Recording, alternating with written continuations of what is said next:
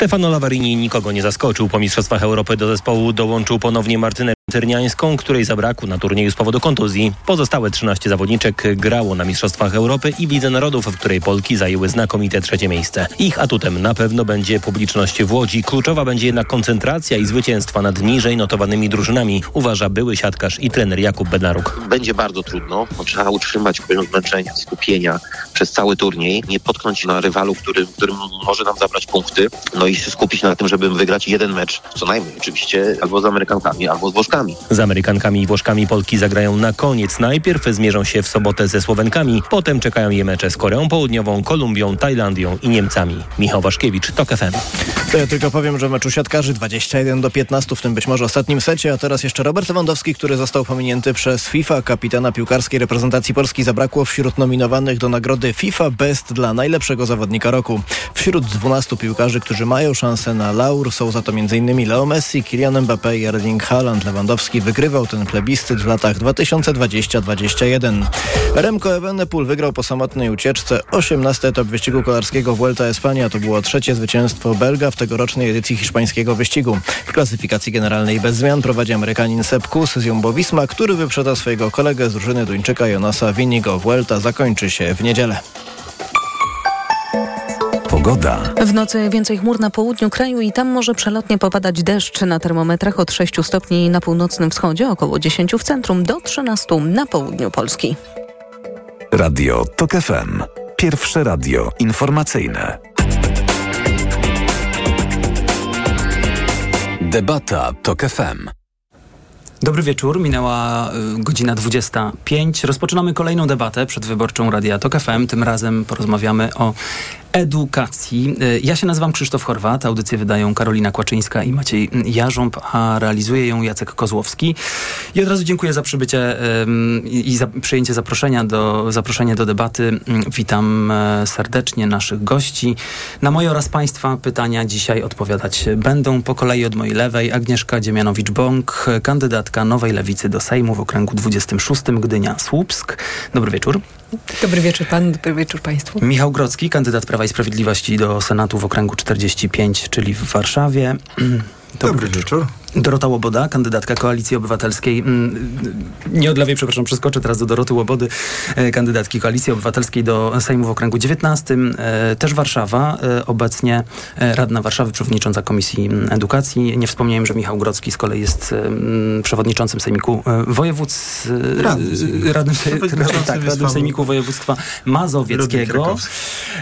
Oraz Agnieszka Dziemianowicz-Bąk jest posłanką Nowej Lewicy. Do tego dobry wieczór pani Dorocie Łobodzie. Wioleta Tomczak, kandydatka Polski dwa tysiące pięćdziesiąt do Sejmu w okręgu dwudziestym szóstym, również Gdynia-Słupsk, czyli no, konkuruje niejako z panią Agnieszką Dziemianowicz-Bąk. Dobry wieczór.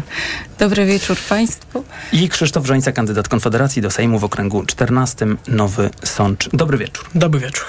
E, dlaczego edukacja? No, według sondaży jest ona jednym z tych tematów, które najbardziej e, interesują Polaków, e, jak się okazuje. Poza tym, e, no, chyba nie Nie skłamię, jeśli powiem, że dotyczy właściwie milionów, bo to są nie tylko uczniowie czy przedszkolaki, ale też całe rodziny tych właśnie uczniów, dzieci, młodzieży, a do tego nauczyciele i pozostali pracownicy szkół, ale też samorządowcy, ale też organizacje społeczne wspierające rozwój edukacji. Edukacja interesuje bardzo wielu i dotyczy milionów, a o tym, że w szkole dzisiaj nie dzieje się najlepiej, niech może poświadczy dzisiejszy, najświeższy sondaż Kantaru dla Faktów T V N i T V N dwadzieścia cztery.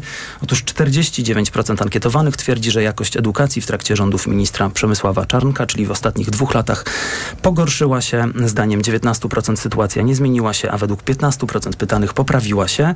siedemnaście procent badanych udzieliło odpowiedzi nie wiem, trudno powiedzieć, czyli mamy czterdzieści dziewięć procent źle, piętnaście procent jest dobrze. To tyle, jeśli chodzi o wstęp. Natomiast, szanowni państwo, od razu zanim zaczniemy, proponuję wprowadzenie podstawowych zasad. To dyscyplina i konkret przede wszystkim. Dlatego proponuję półtorej minuty na wypowiedź i mam tutaj specjalny gadżet. To jest nasz dzwonek. Będę go używał w ostateczności. Trochę jak na lekcji. W końcu wciąż tkwimy w pruskim systemie. Co prawda dzisiaj nie czterdzieści pięć minut, ale więcej, bo dwie godziny lekcji na półtorej godziny. Proszę też o nieprzerywanie sobie i szanownie, sz- szanowanie siebie nawzajem oraz oczywiście naszych słuchaczy, którzy przysłuchują się debacie i chętnie poznają pewnie Państwa zdanie na temat edukacji, ale przede wszystkim Państwa plany i Państwa komitetów i partii na to, co z edukacją zrobić. Zatem startujemy. Rozumiem, że akceptują Państwo wszystkie zasady.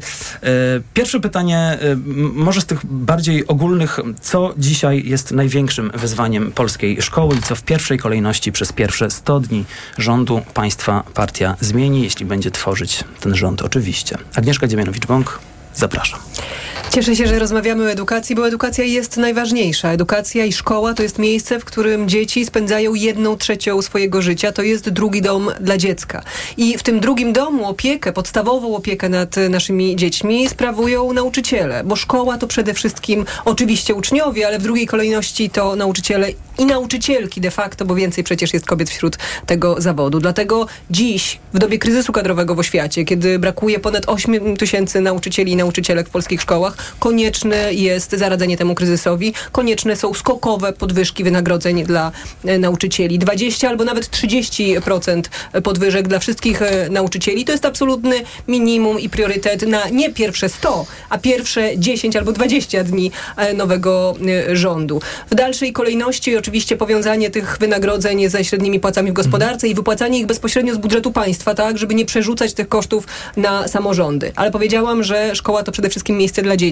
I o dobrostan uczniów trzeba zadbać cały, zarówno dydaktyczny, czyli odchudzenie podstawy programowej, likwidacja hitu, wyprowadzenie religii ze szkół, jak i taki zdrowotny, zdrowie psychiczne. Psycholog w każdej szkole dla każdego dziecka, ale nie psycholog z łapanki, tylko mhm. wykwalifikowany, funkcjonujący w oparciu o ustawę o zawodzie psychologa i ciepły posiłek dla każdego dziecka, bo ważniejsze są pełne brzuchy dzieci niż tłuste brzuchy kleru i finansowanie religii w szkołach. Bardzo dziękuję. Myślę, że tyle wystarczy na razie. W takim razie Michał Grodzki, kandydat Prawa i Sprawiedliwości. Ja cieszę się, że pani poseł w ten sposób e, powiedziała, bo tu sporo, sporo z tych rzeczy jest już e, realizowanych i myślę, że w tych stu dniach może wszystkie nie zostaną doprowadzone do końca, ale rzeczywiście pomoc psychologiczna, skokowe podwyżki dla e, nauczycieli, e, dobrostan właśnie tych placówek edukacyjnych. Myślę, że na to wszystko rząd Prawa i Sprawiedliwości do tej pory realizował, być może nie zgodnie z, z oczekiwaniami wszystkich. Tak jak było, tak jak pan redaktor zacytował, czterdzieści dziewięć procent oczekuje, że to będzie robione szybciej, mocniej, lepiej, za, le, lepiej będą wydatkowane te środki. Natomiast tak, rzeczywiście, siedemdziesiąt sześć procent podwyżki dostali ci nauczyciele najniżej zarabiający, początkujący w ciągu ostatnich kilku lat. czterdzieści sześć procent to byli ci dyplomowani i Mianowani. Mianowani, tak, przepraszam. dwadzieścia tysięcy etatów dla psychologów ma zostać wdrożonych, oczywiście w miarę możliwości pozyskiwania tychże specjalistów. Zgadzam się, że, te, to, że nasze szkolnictwo nie jest w stanie w, w, wprowadzić tylu psychologów na rynek, ale myślę, że te programy Ministerstwa Edukacji Narodowej są realizowane. No i myślę, że, że polska edukacja rzeczywiście nie ma łatwej drogi, bo um, wyzwania nowoczesnego świata są bardzo duże i to wszystko, do czego chcielibyśmy do, dotrzeć jako społeczeństwo naszego kraju, jest jeszcze daleko przed nami. Natomiast, natomiast wydaje mi się, że mimo wszystko, mimo tego złego ministra Czarnka, dużo programów jest realizowanych. To pana zdanie. Moim zdaniem. Nie, moim zdaniem jest tego zwyczajowo określonego ministra Czarnka jako złego. Ten, z, ten zły minister realizuje jednak wiele zadań. Nie jest taki zły realnie. Wioleta Tomczak, Polska dwa tysiące pięćdziesiąt. Tak, Polska dwa tysiące pięćdziesiąt Szymona Hołowni umówiła się z Polskim Stronnictwem Ludowym, idąc trzecią drogą, że w pierwszych stu dniach e, po objęciu przez demokratyczną opozycję e, rządu jak najbardziej będzie dążyła do tego, żeby były podwyżki zarówno w oświacie, jak i w ochronie zdrowia, jak i w służbie publicznej. I to jest dla nas priorytetem. Będziemy jak najszybciej dążyć do tego, żeby nauczyciele godnie byli wynagradzani minimum średnią krajową w, no tak jak wspomniałam, w jak najkrótszym okresie czasu. Chcemy to zrobić poprzez wprowadzenie sześć procent P K B na oświatę. Taki projekt w ustawie zatytułowanej Przyszłość Plus już złożyliśmy w tym rządzie. Teraz zdaje się, przypomnę tylko, jest zdaje się mniej niż Czter- dwa procent. cztery przecinek siedem całościowo jest mhm. teraz na oświatę, ale faktycznie jeżeli chodzi na su- o subwencję oświatową, czyli ten kształt wynagrodzenia nauczycieli, to jest mniej niż dwa procent, tak? I dzięki temu no, mamy takie płace, że y, szkoły muszą się gimnastykować, uczelnie wyższe także, żeby nauczyciele o najniższym stopniu kwalifikacji, ci, którzy dopiero wchodzą na rynek pracy, y, po prostu nie byli wynagradzani tak jak oczywiście bardzo ważna i potrzebna i szanowana, ale jednak pani sprzątaczka. Pani ma też doświadczenie jako nauczycielka akademicka, prawda? Z, z, ze studentami tak. ma pani ja kontakt. Jestem... Być może jeszcze wrócimy do tej mhm. sytuacji, jak to y, wygląda. Krzysztof Żońca, y, Konfederacja. Konfederacja jako jedyna partia domaga się systemowych zmian w szkolnictwie. Do tej pory wszystkie partie mówią jedynie o dosypywaniu kolejnych pieniędzy. My uważamy, że należy zmienić szkołę systemowo, wprowadzając między innymi bon edukacyjny. Takie rozwiązanie jest wprowadzone w wielu państwach, nie tylko w Europie, ale i na świecie, więc bierzemy przykład z państw, gdzie to działa. I chcemy taki system oczywiście prowadzić w Polsce. Które to państwa? Między innymi Irlandia, Holandia, Szwecja, Hongkong, niektóre stany w U S A. Chcemy się inspirować tymi państwami i tam to działa. Chcemy, żeby też działało u nas. A przede wszystkim największym wyzwaniem, jaki w tym momencie mamy w Polsce, jest z powrotem przywrócenie prestiżu zawodu nauczyciela. W tym momencie za ministra Czarnka, za PiS-u, ten zawód oczywiście jest na bardzo niskim poziomie prestiżu, na bardzo niskim poziomie wynagrodzeń. Chcemy to oczywiście zmienić jako Konfederacja i sprawić, że nauczyciele będą mieli większą motywację do pracy, większą motywację do pracy, a uczniowie będą mieli większą motywację do nauki. To się aktualnie nie dzieje. Dlatego potrzebujemy urynkowienia systemu edukacji w Polsce i ograniczenia roli ministra edukacji. Dorota Łoboda, zapraszam, Koalicja Obywatelska. Jako ostatnia zabierająca głos w tej turze mam ten przywilej, że mogę również odnieść się do, do wypowiedzi przedmówczyń i przedmówców. Jest to dozwolone. I oczywiście zgadzając się z Agnieszką Dziemianowicz-Bąk, że najpilniejszą potrzebą w tej chwili w polskiej edukacji jest zadbanie o nauczycielki i nauczycieli, bo choć to uczniowie i uczennice są oczywiście najważniejsi w szkole, to bez kadry nie będzie dobrej szkoły, jakość edukacji nie będzie taka, jakiej oczekują rodzice i jakiej oczekujemy i powinniśmy oczekiwać jako społeczeństwo. Więc Koalicja Obywatelska proponuje w ciągu pierwszych stu dni podniesienie wynagrodzeń nauczycielek i nauczycieli o trzydzieści procent, minimum tysiąc pięćset złotych brutto oraz w dalszej perspektywie powiązanie wynagrodzeń nauczycielek i nauczycieli ze średnią krajową. Taki projekt już złożyło Z N P, on leży w zamrażarce sejmowej. Natomiast jeżeli się... chodzi o skokowe podwyżki dla nauczycielek i nauczycieli, o których mówił przedstawiciel Prawa i Sprawiedliwości, to one skokowo gonią po prostu wynagrodzenie minimalne. I o ile w tej chwili początkujący nauczyciel wchodzący do zawodu zarabia trzy tysiące sześćset dziewięćdziesiąt złotych, to jest zaledwie o trzy procent więcej od płacy minimalnej, to w dwa tysiące jedenastym roku to było ponad sześćdziesiąt procent więcej niż płaca minimalna. Więc ten skokowy wzrost jest fikcją, ponieważ yy, te płace realnie są dużo niższe, dużo mniej można za nie kupić. No i też druga y, rzecz, o której chcę powiedzieć, to oczywiście dobrostan dzieci y, i młodzieży, które są w szkołach, ale również y, odchudzenie podstaw programowych, sprawienie, żeby te podstawy były mniej szczegółowe, żeby y, nasze dzieci nie były obciążone nauką na pamięć, nauką y, i wiedzą encyklopedyczną, ale żebyśmy stawiali na kompetencje, umiejętności i postawy, bo też od tego jest szkoła. Do tego będziemy mieli szansę, mam nadzieję, jeszcze wrócić, natomiast podwyżki dla nauczycieli tutaj przewijają się właściwie prawie u wszystkich państwa, więc od razu chciałbym oddać głos nauczycielkom. Proszę posłuchać Marii Kowalewskiej, nauczycielki ze Szkoły Podstawowej na warszawskim Mokotowie i Justyny Filipek z Liceum na Żoliborzu.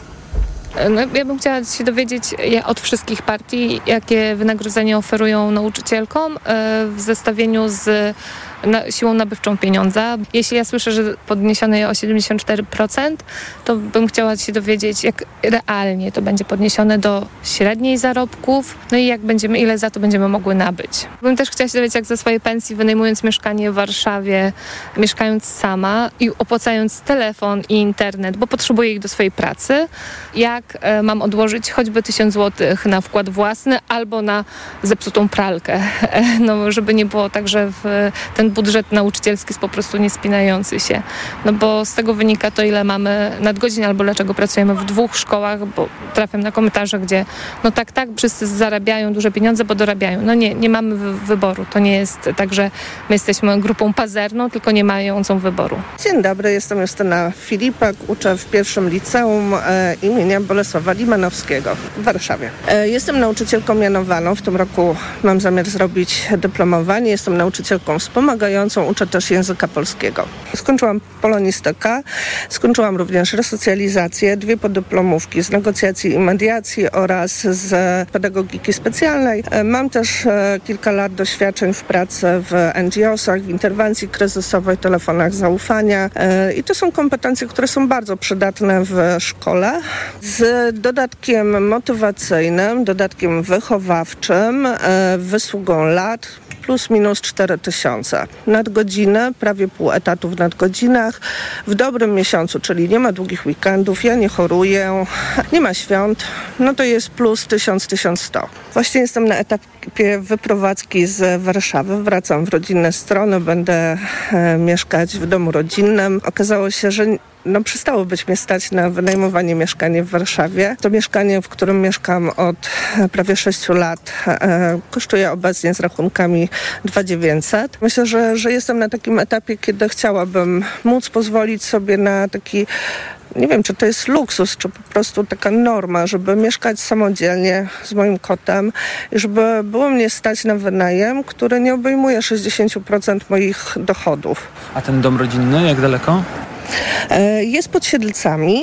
Mam ten przywilej, że do stacji pe ka pe mam dziesięć minut na piechotę, następnie półtorej godziny dojazdu do centrum Warszawy i później metrem do szkoły.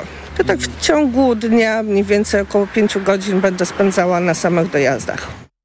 Państwo, nasi słuchacze tego nie widzieli, to ja może powiem. Wszyscy Państwo w studiu albo kiwali głowami, albo kręcili głowami. Rozumiem, że zgadzają się Państwo pewnie z diagnozą postawioną przez nauczycielki. No tu była specyficzna grupa nauczycielek w Warszawie, gdzie to życie dla nich jest po prostu droższe.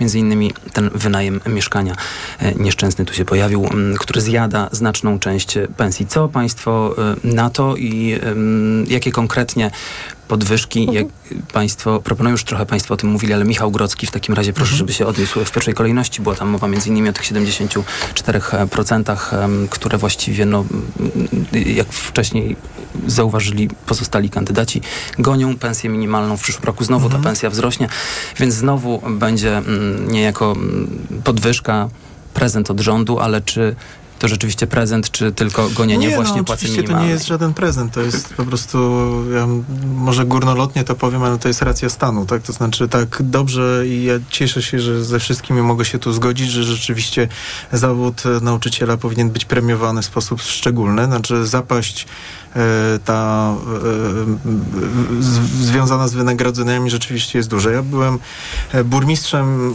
dzielnicy Bemowo, czyli między innymi także w jakimś tam stopniu miałem wpływ na to, w jaki sposób byli uposażeni nauczyciele, bo dodatki motywacyjne i dodatki, które wynikały, wynikają też ze wsparcia samorządu, trafiały do tych nauczycieli. Z, a cała subwencja oświatowa przychodziła przez budżet, który miałem przyjemność, a w tej części pewną nieprzyjemność kształtować.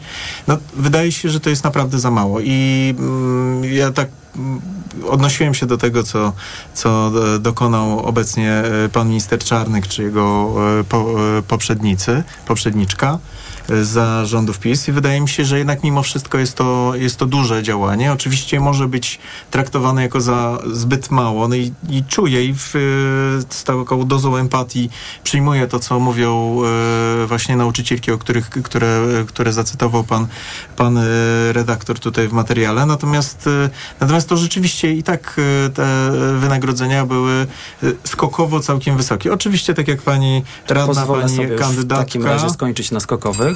Jeśli mogę, leciutko przynajmniej e, zadzwonić. E, Wioleta Tomczak, Polska dwa tysiące pięćdziesiąt, Trzecia Droga. Konkretne podwyżki. Jakie? To jest podstawowe pytanie od nauczycielek. Jak zapłacić za rachunki? Dla nas priorytetem jako Polski dwa tysiące pięćdziesiąt jest jak najszybsze wprowadzenie, e, doprowadzenie do tego, że nauczyciele ci od razu po studiach wchodząc do zawodu będą otrzymywali płacę w wysokości średniej krajowej. Oczywiście e, ci, to oznacza są... powiązanie takie bezpośrednie z, ze średnią krajową, bo takie się pomysły też już pojawiały. Trzeba będzie to oczywiście w ustawie, w aktach prawnych zapisać, tak? Ale to, to jest ten pułap, do którego będziemy dążyć i jak najszybciej chcemy go zrealizować. Dla nas edukacja jest kwestią priorytetową, to jest kwestia inwestycji. Proszę pamiętać, że no moje córki, które dzisiaj mają siedem i dziewięć lat, zobaczą dwudziesty drugi wiek i z dużym prawdopodobieństwem.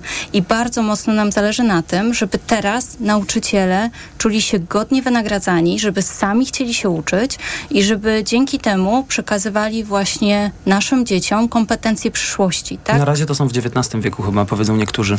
Oczywiście, że tak. Więc krytyczne myślenie, kooperacja, nauczenie dzieci empatii, to jest dla nas priorytet w tym momencie i jeżeli nie doprowadzimy do tego, żeby nauczyciele byli godnie wynagradzani, to oni sami nie będą chcieli się uczyć i właśnie doskonalić w tym, żeby przekazywać te kompetencje naszym dzieciom. Krzysztof Żońca, jak przyciągnąć nauczycieli do zawodu? Ja przed pójściem do studia pozwoliłem sobie zadzwonić do swojej własnej mamy, która od dwudziestu pięciu lat jest nauczycielem i zapytać ją, ile zarabia. Nigdy ją wcześniej o to nie pytałem. Gdy dowiedziałem się, że zarabia tysiąc osiemset złotych na rękę, to zdziwiłem się, że aż tak mało. Ja za takie pieniądze nie byłem w stanie utrzymać się w Warszawie. To jest naprawdę bardzo, to są naprawdę bardzo małe pieniądze. I teraz jedną rzecz, którą musimy rozróżnić. Konfederacja uważa, że to nie minister Czarnek czy jakikolwiek inny powinien ustalać odgórnie kwoty, e, jakie zarabiają nauczyciele, tylko oczywiście rynek i powinien też rozróżnić pracę tych nauczycieli. Dobry nauczyciel matematyki nie powinien zarabiać tyle samo, co zły nauczyciel matematyki. Dobry nauczyciel matematyki nie powinien zarabiać tyle samo, co nauczyciel W F-u. Załóżmy, że w tym momencie mamy taką sytuację, że nauczyciel W F-u, który rzuca tylko i wyłącznie piłkę e, uczniom, żeby sobie pograli w siatkówkę, zarabia tyle samo pieniędzy, co na przykład zarabia nauczyciel matematyki, który to spędza dzisiaj ogromną ilość czasu na poprawieniu sprawdzianów czy przygotowywaniu lekcji w szkole. Muszę się wtrącić, bo dzisiaj minister Czarnek odpowiadał między innymi na pytania o W F. Powiedział, że W F już zupełnie wygląda inaczej i że no, będzie się zmieniał i absolutnie będzie priorytetem, a zwolnienia lekarskie odejdą do lamusa, te nadprogramowe, oczywiście, które są nie dla tych chorych, tylko dla tych, którzy nie chcą ćwiczyć. Jeśli mogę tylko jeszcze dokończyć, PiS rządzi już osiem lat i nic się nie zmieniło przez te lata. Mam młodsze rodzeństwo, wiem jak to wygląda, wiem jak wygląda W F, wiem, że to jest jedynie strata czasu, e, gdzie raczej te zwolnienia służą temu, żeby wykorzystać swoją energię, choćby na pójście na siłownię, czy zapisać się do klubu piłkarskiego, a nie spędzanie czasu na nudnych lekcjach W F-u. Koalicja Obywatelska, Dorota Łoboda. Tak jak już powiedziałam, Koalicja Obywatelska proponuje trzydzieści procent. W ciągu mhm. tak, pierwszych stu dni wzrost o trzydzieści procent. Jeszcze do, do, do Pani, jeśli mogę, ponieważ ym, rozmawiałem z nauczycielami, którzy wyliczyli, że na przykład nauczyciel mianowany, jeśli by te trzydzieści procent podnieść od zasadniczej, to właściwie jest tysiąc sto. Państwo ale tam jest zastrzeżenie, że minimum tysiąc pięćset, czyli więc jeżeli to trzydzieści procent. Tak. A to oznacza kolejne spłaszczenie tak. między tymi najmniej tak, a najwięcej. Ale to jest rozwiązanie takie pomostowo-ratunkowe do czasu, do kiedy nie te, te wynagrodzenia, co do czego się wszyscy chyba zgadzamy, jeśli chodzi o demokratyczną opozycję, będą powiązane z średnim wynagrodzeniem. Natomiast ja bym chciała od razu skontrować i powiedzieć, że absolutnie nie zgadzam się z różnicowaniem wynagrodzenia nauczycielek i nauczycieli w zależności od tego, jak wykonują swoją pracę. Zasadnicze wynagrodzenie i przysługuje każdemu i każdej nauczycielce. To, czy ktoś jest lepszym czy gorszym nauczycielem, od tego są dodatki motywacyjne. Nie oceniamy urzędnika czy urzędniczki, czy pana motorniczego, tramwa, czy, czy motorniczego tramwaju, czy kogokolwiek, kto pracuje w budżetówce. Płace zasadnicze powinny być na godnym poziomie. Ocena nauczyciela potem zależy od dyrektora. Jeśli uważa, że nauczyciel się wyróżnia w jakiś sposób, przyznaje mu dodatek motywacyjny.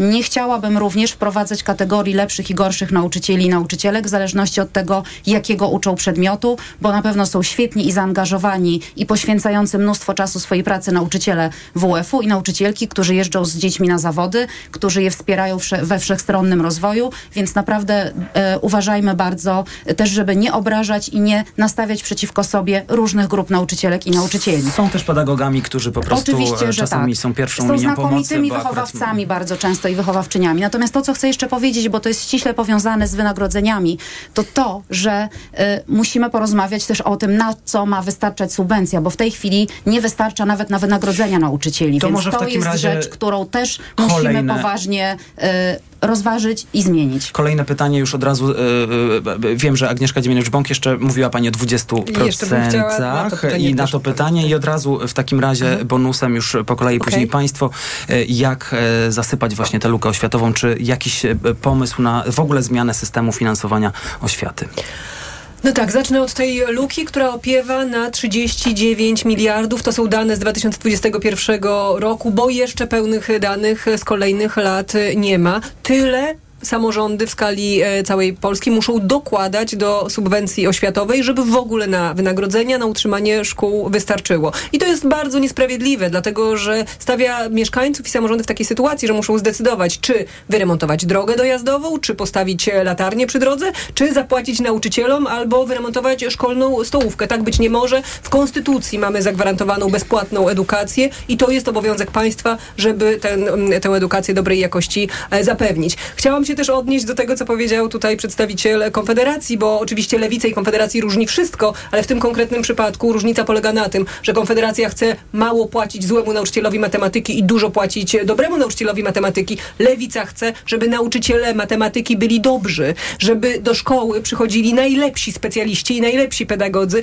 uczyć nasze dzieci, a nie żeby można było po prostu mało zapłacić gorszemu nauczycielowi i uznać, że wszystko jest w porządku. Te pomysły na bony, czy to bon zdrowotny cztery tysiące, czy bon oświatowy, to jest taka bombonierka obietnic, która nie rozwiązuje ani problemów w ochronie zdrowia, ani problemów w oświacie. A prywatyzacja, którą postulujecie, ona się już odbywa pod rządami Prawa i Sprawiedliwości. Dzieciaki i rodzice masowo wysyłają swoje dzieci do szkół niepublicznych, bo szkoła publiczna pod rządami ministra Czarnka jest po prostu, nie spełnia swoich zadań. To, co trzeba Albo zrobić, to postawić trend. na nogę, bo postawić na nogi edukację publiczną.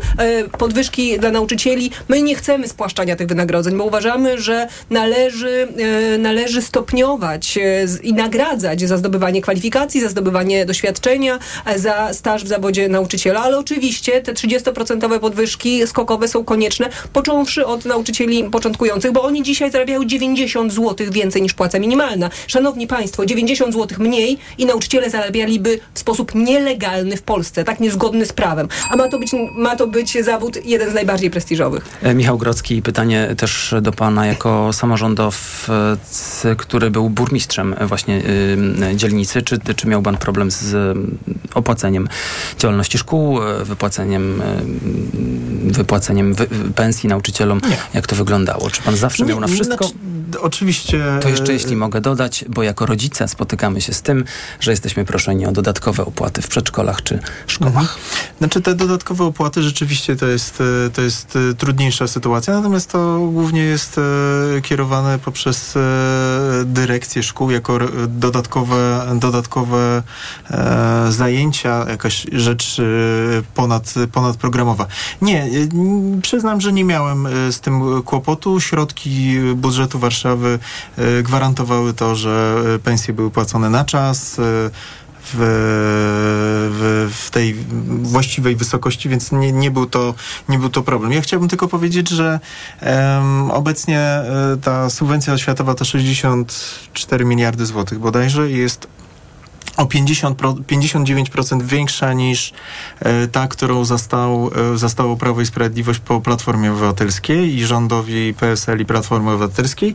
I chciałem też powiedzieć że, o jednej rzeczy, która jest dosyć ciekawa, że te, te mm, państwa zapewnienia o tych skokowych podwyżkach, ja bardzo, ja bardzo, bardzo mi się podobają i trzymam za nie e, gorąco kciuki. Mam nadzieję, że będziemy w stanie je zrealizować jako Prawo i Sprawiedliwość. Także, tak jak leży w sejmowej zamrażarce, moglibyście je zrealizować, gdybyście chcieli, bo złożyłam osobiście tak, taką tak, ustawę obecnie, na wniosek Związku Nauczycielstwa Polskiego. Podobno realizujemy program y, Konfederacji, co też jest ciekawe, bo realizujemy w takim razie i program, program Konfederacji, ale także zrealizujemy te państwa zapowiedzi. Natomiast no nie zrealizujecie, Platforma macie Obywatelska przez cztery lata nie podniosła y, y, żadne, y, o żadną złotówkę o, o, uposażenia PiS pracowników. PiS rządzi od ośmiu lat. To ja przerwę ja teraz, o, zanim o pójdzie tak? to za daleko, poproszę w takim razie Wioletę Tomczak, czy sposób finansowania oświaty w jakiś sposób powinien, czy mówiła już pani o sześciu procentach P K B, czy centralnie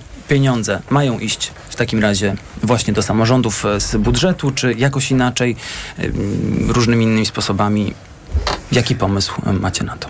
Samorządy na pewno muszą być wsparte, jeżeli chodzi o subwencję oświatową, bo teraz z całą pewnością dokładają i to nie mało i wtedy właśnie brakuje i wtedy rodzice, tak jak ja, jestem proszona o to, żeby dzieci przynosiły ryzy papieru albo jakieś inne pomoce, które tak naprawdę powinny być im udostępnione, już nie mówiąc o tym, że te szkoły, może nowe, budowane na nowych osiedlach, faktycznie są w świetnym europejskim standardzie, ale te starsze, pruskie szkoły, albo pamiętając te czasy, faktycznie potrzebują tych remontów i inwestycji. Nasze sześć procent P K B na oświatę to jest trzydzieści przecinek dwa miliarda złotych i, i tak naprawdę gdybyśmy pozyskali pieniądze z K P O, gdybyśmy pozyskali albo nie marnotrawili... No to jest sześćdziesiąt cztery miliardy. Czy chodzi o trzydzieści miliardów więcej? Dodatkowo, więcej? Dodatkowo, tak.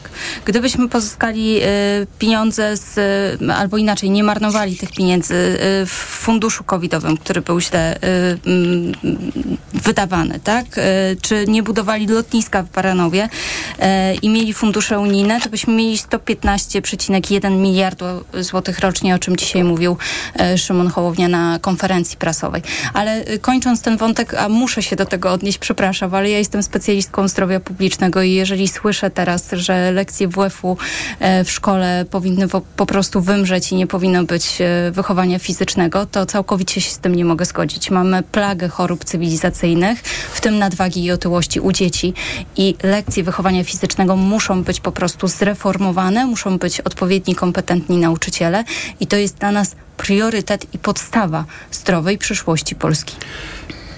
Krzysztof Żońca, bo to chyba do pana była ta uwaga, chociaż pan nie zapowiedział likwidacji. No wątpię, by do mnie była ta uwaga. Jeśli była do mnie, to chyba nie zrozumiała pani tego, co ja powiedziałem. Zaczynając od początku, pani z Lewicy oczywiście kłamie. W, konfe- w programie Konfederacji nie ma żadnego bonu zdrowotnego na poziomie cztery tysiące złotych. Powtarza pani, powtarza pani fejki, których nie ma w programie Konfederacji, nie ma w Konstytucji Wolności. To jest łatwe do sprawdzenia. A ja chciałem zapytać, nie wiem, czy łatwe do sprawdzenia, bo może pies państwu zjadł sto ustaw Mencena ostatnio, jak było nie pytanie. Nie, to oczywiście, pani, oczywiście pani kłamie, ale nie będę z takim kłamstwem dyskutował. To jeśli chodzi o zmiany zasady słuchaczy. wynagrodzenia, to chciałem zapytać konkretnie o ten bon szkolny. Ma pan szansę teraz um, Tak, oczywiście. Konfederacja proponuje bon, o co, o co bon edukacyjny, chodzi? tak żeby nauczyciele mieli możliwość, kwocie? tak żeby nauczyciele mogli um, mieć możliwość negocjowania swoich pensji razem z dyrektorem szkoły, tak żeby to było rynkowione. E, w ten sposób e, wszyscy dzieci wiedzą, ile nauczyciel zarabia i mogą się śmiać z niego, że pracuje za tak niskie pieniądze. W systemie rynkowym to nauczyciel, który dobrze pracuje, zarabia jeszcze więcej, a w naszym socjalizmie, który aktualnie mamy, nauczyciele muszą domagać się podwyżek za oczywiście bardzo, bardzo potrzebną pracę, którą wykonują, kształcą nasze dzieci, kształcą pokolenia. Nie chcemy, żeby było to na takim poziomie, jak jest obecnie. I tutaj pani z Platformy Obywatelskiej też się odniosła, co powiedziała, od czego są dodatki motywacyjne. Dodatki motywacyjne są na bardzo i to bardzo niskim poziomie. Oczywiście należy to zmienić poprzez właśnie proces bonu edukacyjnego i możliwość negocjowania swoich... Podobnie jak inne dodatki też za wychowawstwo. Słyszeliśmy ostatnią sytuację, kwestia... kiedy po prostu nikt się nie zgodził być wychowawcą, tak, więc trzeba było szukać innej awansu nauczyciela, szkole. Tak? Nauczyciele nie mają, moż- nie mają chęci awansowania, iścia po szczeblach swojej e, kariery zawodowej, dlatego że różnice w zarobkach pomiędzy właśnie nauczycielami, którzy rozpoczynają swoją pracę, a nauczycielami e, mianowanymi, dyplowany, dyplomowanymi są na tak niskim, e, na niskim poziomie, ta, ta różnica jest na tyle niska, że po prostu nie mają motywacji, żeby coś z tym e, robić, żeby się bardziej kształcić i awansować. To ja użyję tego dzwonka, jeszcze poproszę Dorotę Łobodę, ile procent P K B konkretnie? Czy w tej chwili subwencja to jest niespełna dwa procent, to powinno co najmniej o jeden procent pójść w górę, żeby zasypać tę lukę oświatową, która, yy, która sprawia, że samorządy po prostu dokładają bardzo wiele ze swojego budżetu i rzeczywiście tak jest, że my musimy podejmować decyzję, czy wypłacimy wynagrodzenia nauczycielkom i nauczycielom, czy, yy, czy właśnie, yy, nie wiem, zwiększymy, czy polepszymy transport publiczny, czy wybudujemy nową drogę. Tak być nie powinno i rzeczywiście ta subwencja oświatowa powinna wystarczać no, z całą pewnością na wynagrodzenia, na płace w oświacie. Powinna również obejmować dzieci w edukacji przedszkolnej, bo też pamiętajmy, że to jest zadanie własne samorządu, z wyjątkiem sześciolatków i to również bardzo obciąża samorządowy budżet, a to również powinno być włączone po prostu w system subwencjonowania. Natomiast jeżeli chodzi, nie bardzo bym chciała długo, dużo czasu poświęcać na komentowanie tematu bonu oświatowego, bo jestem przekonana, że to nigdy nie wejdzie w Polsce. To jest pomysł, który pokazuje na głębokie niezrozumienie tego, czym jest oświata publiczna i czym powinna być oświata publiczna. I również na niezrozumienie tego, że nauczyciela nie można różnymi wskaźnikami oceniać, bo co to oznacza? Jeśli będzie miał lepsze, jego uczniowie i uczennice będą mieli lepsze wyniki edukacyjne, to on będzie zarabiał więcej. A co wtedy z dziećmi ze specjalnymi potrzebami edukacyjnymi? Nauczyciele, którzy będą mieli takie dzieci w swojej klasie, siłą rzeczy będą mieli zawsze gorsze wyniki te edukacyjne, ale być może dużo lepsze wyniki wychowawcze i być może ich dzieci powierzone im będą osiągały dużo większe postępy. Natomiast nie będzie tego widać we wskaźnikach, które pozwoliłyby różnicować y, wynagrodzenia. Więc każda nauczycielka i każdy nauczyciel powinni godnie zarabiać, a oświata publiczna powinna zapewniać równy dostęp każdemu dziecku. Nie bardzo rozumiem. Chciałbym już nie zakończyć, rozumiem. Będzie miał pan szansę na pewno się odnieść, natomiast bardzo chciałbym zakończyć jeszcze wątek nauczycieli, bo dużo czasu już dość poświęciliśmy, a mamy mnóstwo problemów w edukacji jeszcze do omówienia. Krótko poproszę o deklarację. Karta nauczyciela, likwidacja, tak czy nie, bo takie pomysły też różnie y, wybrzmiewają i y, Agnieszka Dziemianowicz-Bąk, Lewica. Karta nauczyciela to jest osiągnięcie cywilizacyjne wywalczone przez środowisko nauczycieli i gwarantujące to, że niezależnie od tego, czy szkoła mieści się w Warszawie, czy szkoła mieści się w małej miejscowości na Podlasiu, nauczyciele pracują na analogicznych, podobnych warunkach i są takimi samymi pracownikami gwa- świadczącymi te same usługi. Więc nie, likwidacja ka- karty nauczyciela absolutnie nie, ale to nie tylko to.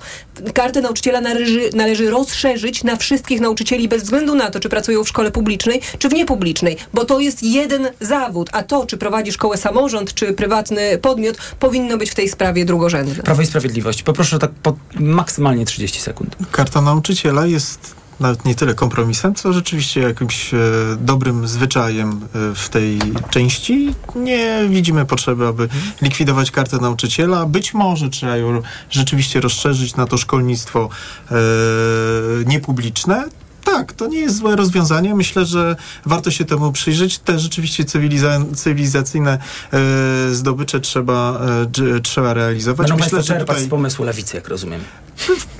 Na pewno dobrych rzeczy Będzie nie będziemy wycinać, nie mamy, ale, nie mamy, będzie... ale my nie, nie, nie robimy tego w taki sposób barbarzyński. Staramy się przyjąć to, co jest najlepsze. Trzecia droga. Karta nauczyciela do zmiany, czy zupełnie likwidacji, a może zachowania? Trzeba na pewno porozmawiać z nauczycielami, czy y, jaki jest ich nurt, y, czy, czy oni mają potrzebę utrzymania karty nauczyciela, czy jej reformy, czy jej zmiany y, i tym podobne. My chcemy prowadzić dialog ze społeczeństwem i dialog z nauczycielami. Jeżeli oni się wypowiedzą, że karta nauczyciela nie musi być reformowana albo nie musi być likwidowana, to jak najbardziej jesteśmy w stanie wysłuchać tego głosu. Konfederacja? Oczywiście, że chcemy skończyć z tym reliktem P R L u i zlikwidować kartę nauczyciela, tak żeby nauczyciele mogli zarobić znacznie więcej i byli, ich praca miała wreszcie jakąśkolwiek godność, bo zapisu oczywiście ten zawód nauczyciel stracił na prestiżu. Chcemy ten prestiż zwiększyć. Koalicja Obywatelska. Karta, obywa- karta nauczyciela absolutnie y, musi pozostać. Cieszę się, że też taką deklarację złożył przedstawiciel Prawa i Sprawiedliwości, bo kilka miesięcy temu minister Czarnek podczas swojego sejmowego wystąpienia groził y, likwidacją karty nauczyciela, natomiast no, cieszę się, że ten... na to miejsce innej ustawy. Tak, ale myślę, że jakiekolwiek Może zmiany lepszy. w karcie, Może jakiekolwiek lepszy. zmiany... Także dla związków y, zawodowych. Minister Czarnek nie dialoguje ze związkami zawodowymi, to znaczy dialoguje z Solidarnością, ale ze Związkiem Nauczycielstwa Polskiego absolutnie. Jakiekolwiek zmiany w karcie nauczyciela powinny nie być przeprowadzane ministra, podczas nie, dialogu ze związkami zawodowymi reprezentującymi nauczycielki i nauczycieli. Kolejny blok to ewentualne zmiany w programach nauczania i tutaj właśnie chciałbym, żebyśmy na początek posłuchali uczniów. Paweł Mrozek, Akcja Uczniowska. Pytanie przede wszystkim od uczniów, dlaczego politycy nie zwracają na nas uwagi, dlaczego nas nie słuchają, nie współtworzą z nami tych wszystkich e, ewentualnych zmian w systemie edukacji, a także no, przede wszystkim, żeby było nam jednak prościej w szkole się uczyć, a nie ciągle tylko więcej, więcej i więcej. Dlatego apelujemy bardzo do polityków, żeby nas po prostu zaczęli słuchać. Bartłomiej Posadowski. Wszyscy Państwo uważają, że podstawa programowa w szkołach, przede wszystkim w liceum, jest przeładowana. Uczymy się rzeczy niepotrzebnych. Przykładowo podam przykład na biologii, kiedy pani nam przedstawia jakieś fakty o mikroorganizmach czy tego typu rzeczach. Ja osobiście jestem humanistą, wiążę swoją przyszłość z, z językiem polskim, z własnym, z historią, a minister Czarnek każe nam uczyć się rzeczy, które kompletnie się nie przydadzą do życia. Często dorośli ludzie mówią, że w szkole uczymy się wielu rzeczy potrzebnych do życia, które na pewno nam się przydadzą, musimy się do każdego przedmiotu przykładać. U nas w szkole jest na przykład taki problem, że pewne klasy kończą o siedemnastej lekcje, no co jest nie do wyobrażenia tak naprawdę. Niektórzy zaczynają o siódmej na przykład, co też jest jakimś nieporozumieniem totalnym. Program jest ewidentnie przeładowany, tylko pytanie, co powinniśmy usunąć z tego programu, aby on rzeczywiście dawał nam umiejętności i wiedzę, która rzeczywiście nam się przyda w przyszłości. Co powinniśmy usunąć z programu, żeby szkoła uczyła przydatnych umiejętności i jak powinny w takim razie wyglądać według Państwa plany lekcji? Teraz Wioleta Tomczak, Trzecia Droga. No niestety muszę się zgodzić z wypowiedziami tych uczniów, że szkoła obecnie uczy takiego systemu, który sama pamiętam, a kończyłam ją ponad piętnaście lat temu. To co zmienić? E, czyli zakuć, zdać, zapomnieć. Co zmienić? Odchudzić podstawę programową przede wszystkim. Uczyć kooperacji, krytycznego myślenia, wprowadzić pracę projektową, chociaż jeden dzień pracy projektowej w szkole, tak żebyśmy mogli faktycznie e, podczas niej e, uczyć e, na naszą młodzież, nasze dzieci, y, tej kooperacji, y, ale także tej empatii, o której wcześniej mówiłam. Czy nie zrobi się wtedy więcej przedmiotów? Pytanie raczej, co usunąć w takim razie z tej listy, żeby w to miejsce coś wstawić? O, to jest szersza... Ma pani typy jest, jakieś przedmiotów? To jest szersza reforma. No z pewnością historia i teraźniejszość. To, to jest przed, przedmiot, który absolutnie nie jest potrzebny w szkole. Trzeba po prostu y, w kwestiach samego, samego przedmiotu historii również odejść od tego, że uczymy się stricte tego zakuć, zdać, zapomnieć, czyli daty, miejsca e, i tym podobne, a nie uczymy się procesów, nie uczymy e, dzieci tego, żeby rozumiały, co po sobie nastąpiło, jakie były konsekwencje tego wszystkiego. I stąd nie dochodzimy często do okresu po drugiej wojnie światowej. E, Krzysztof Żońca i Konfederacja, co, jaki plan według pana byłby idealny plan lekcji? E, każda szkoła powinna mieć możliwość e, samodzielnie e, ustalania programów e, autorskich, jeśli chodzi o edukację. Szkoły powinny ze sobą konkurować, właśnie zachęcając uczniów swoimi programami, swoim podejściem, swoją metodyką e, nauczania. Aktualnie e, tak się nie dzieje. Oczywiście powinna mieć też możliwość o samodzielnego organizacji e, roku szkolnego, tak? Pracy, pracy w tym roku szkolnym, a państwo powinno jedynie zajmować się cykliczną, cyklicznym organizowaniem egzaminów końcowych. Dorota Łoboda, Koalicja Obywatelska. Jeżeli chodzi o podstawę programową, to tutaj wszystkie opozycyjne ugrupowania podpisały Pakt dla Edukacji, który szeroko dotyka tego zagadnienia. Podstawa programowa obecnie obejmuje blisko dwa tysiące szczegółowych zagadnień i wiąże tak naprawdę ręce nauczycielkom i nauczycielom, którzy mają mało autonomii i rzeczywiście są zobowiązani do, do realizacji tych wymagań szczegółowych, co odbija się potem na uczennicach i uczniach i o tym oni właśnie mówili. Co ma wypaść że uczą, z planu lekcji? Trzeba uczyć tak, interdyscyplinarnie. Trzeba y, zejść z wymagań szczegółowych i nauki na pamięć i wiedzy encyklopedycznej w kierunku kształtowania kompetencji kluczowych, umiejętności, pozyskiwania informacji. Świat idzie do przodu, a podstawa programowa została z tyłu. W tym momencie każda uczennica i każdy uczeń, każdy z nas jest w stanie wyszukać informację i powinien umieć to zrobić, umieć z niej skorzystać i odróżnić ją od fake newsu. Tego y, szkoła nie uczy, to powinno być, ale również to, co powinno się znaleźć w podstawie programowej, bo ja nie chcę powiedzieć, co my mamy usunąć, bo od tego powinna być komisja złożona z ekspertek i ekspertów edukacyjnych, którzy wypracują te rozwiązania. To nie może być tak, że usiądzie sobie jeden polityk, zostanie zastąpiony innym politykiem, który powie to wykreślić z podstawy, a to zostawić. To jest praca dla grona ekspertek i ekspertów niezależnych. Na pewno to musi być podstawa odpartyjniona zresztą... i, y, i dająca więcej autonomii nauczycielkom i nauczycielom. To zdecydowanie i tak jak powiedziałam, umiejętności, kompetencje kluczowe, kształtowanie postaw. Komisja Edukacji Narodowej złożona z ekspertów, to zresztą jeden z, właśnie z Paktu. postulatów Paktu dla Edukacji, który rzeczywiście podpisali przedstawiciele partii, może nie opozycyjnych szeroko, opozycji. ale Paktu Senackiego. może tak to nazwijmy. Natomiast pytanie do Lewicy. Idealny plan lekcji i przy okazji zapytam, ponieważ łatwo oczywiście obciąć podstawę programową, ale na końcu są jeszcze egzaminy. Czy w takim razie system egzaminowania też powinien się zmienić? No bo Centralna Komisja Egzaminacyjna już czuwa. Pyta pan redaktor, co usunąć, żeby co dodać? I ja odpowiem precyzyjnie, bo Lewica, tak się składa, otacza się od lat ekspertami, ekspertkami edukacyjnymi. Współpracujemy ze Związkiem Nauczycielstwa Polskiego, z przedstawicielami środowisk akademickich, z samymi nauczycielami i nauczycielkami i mamy to zadanie domowe odrobione. Co usunąć? Na pierwszy rzut lekcje religii, na drugi historię i teraźniejszość. Co wprowadzić? Przekierować ten wektor z przeszłości, z historii na przyszłość. Wprowadzić edukację o zdrowiu i seksualności, bo to ważne, żeby młodzi ludzie w przyszłości mogli nawiązywać zdrowe, dojrzałe relacje. Edukację pracowniczą, edukację, która pozwoli młodym ludziom po zakończeniu eduka- tego te- cyklu edukacyjnego odnaleźć się na rynku pracy i uchronić przed wyzyskiem i łamania praw pracowniczych. Edukację klimatyczną, bo dla młodego pokolenia nic nie jest dziś tak ważne, jak to, w jakim świecie będą mogli e, żyć, jeżeli chodzi o środowisko, jeżeli chodzi o, e, jeżeli chodzi o klimat. A co do egzaminów?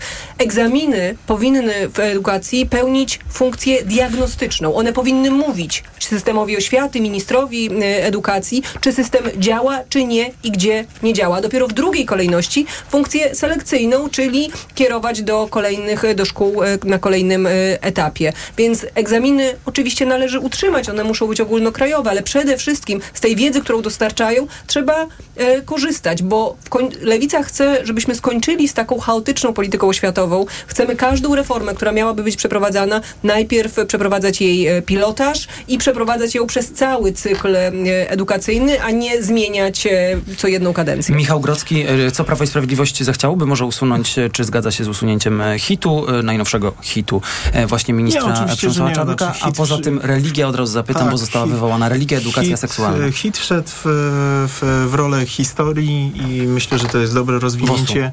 Słucham? WOS-u. W rolę WOS-u niestety. WOS-u, tak, tak, tak. W, w rolę WOS-u i myślę, że to jest dobrze roz, dobre rozwinięcie. Oczywiście my proponujemy rozwój kompetencji przyszłości. Tutaj z kilkoma y, moimi kolegami z tego studia mogę się, mogę się zgodzić, ale tak, PiS już realizuje między innymi laborato, laboratoria przyszłości, mobilne laboratoria przyszłości w mniejszych y, miejscowościach, Liga Robotów, y, małe centra nauki SOWA i tego typu y, dodatkowe zajęcia, które oczywiście rozwijają e, podstawowe kompetencje, które uczeń powinien poznać w ramach podstawowych, e, podstawowych przedmiotów. Choć nie zawsze się tak dzieje, bo Choć jak słyszę od niektórych tak dzieje, rodziców, ale to, ale to sale tak, są, laboratoria są zamknięte, bo nauczyciele nie zostali przeszkoleni. Ale to oczywiście jest e, jakby wyzwanie dla organizatorów tej nauki. Natomiast e, rzeczywiście zgadzam się z tym, że e, powinny być kształtowane kompetencje przyszłości i one powinny być oparte na czymś więcej niż tylko nie wiem, radzenie sobie z czatem G P T czy, czy, czy z e, profesjonalnymi wyszuki, wyszukiwarkami. Natomiast to jest tak, że pewien e, zbiór pojęciowy każdy e, uczeń, każdy polski obywatel powinien opanować. No i niestety taka jest rola szkoły i z tego nie wyjdziemy nawet e, porzucając ten, mhm. tak jak pan redaktor powiedział, pro, pruski styl nauki. Natomiast e, religia to jest także kompromis, który został e, wypracowany w latach dziewięćdziesiątych w szkole i myślę, że to jest dobra formuła i będziemy się... Nie, będziemy edukacja seksualna wprowadzona, a dzieciaki nie chcą chodzić na religię, coraz mniej uczniów na nią uczęszcza. Również przez to, że są przeładowane plany lekcji. Właśnie, a edukacja seksualna w takim razie Prawo i Sprawiedliwość? Edukacja seksualna jest y, formą y, także rozwoju y, naszego, naszego społeczeństwa. Tutaj nie wypowiem się, ponieważ y, nie, y, nie odnosiłem się do tego. Religia e, lub edukacja seksualna, jaka e, trzecia droga, jaki ma e, pomysł, czy wprowadzać, czy nie, e, czy wyprowadzać, czy nie. Oczywiście, jeśli chodzi o każdy z osobna. Polska dwa tysiące pięćdziesiąt Szymona Hołowni stoi na straży tego, żeby to społeczność szkolna decydowała o tym, ile i czy będą lekcje religii w szkole. Tak? Niektórym y, rodzicom, uczniom odpowiada to, żeby ta religia była w szkole, bo już nie wyobrażają sobie zawozić dziecka na kolejne zajęcia pozalekcyjne, ale ona wcale nie musi y, trwać dwie godziny w trakcie tygodnia i o tym powinna decydować społeczność szkolna, a biskup nie powinien mieć prawa weta w y, tym zakresie, jeżeli zadecydu- zadecydują, że to będzie tylko jedna godzina. Dla nas niezwykle ważne że jest, żeby wprowadzać edukację ekologiczną, obywatelską, klimatyczną i prozdrowotną. Chcemy zastąpić taki przedmiot jak wiedza e, do...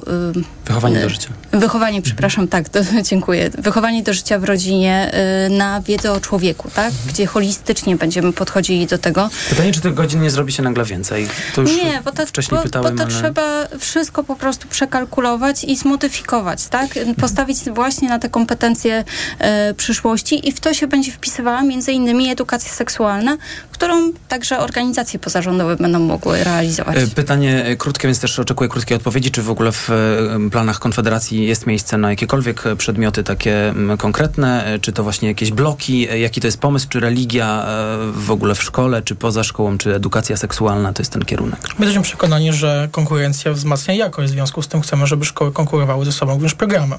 I to od rodziców będzie zależało, czy wyślą swoje dziecko do szkoły, gdzie jest lekcja religii obowiązkowa, czy wyślą to dziecko do szkoły, gdzie jest obowiązkowa edukacja seksualna. Czyli to centralne Chcemy... egzaminy już na końcu to w ogóle nie mają sensu przy takim systemie? Nie, oczywiście centralne egzaminy będą dotyczyły e, przedmiotów, które są obowiązkowe, takie jak matematyka, język polski.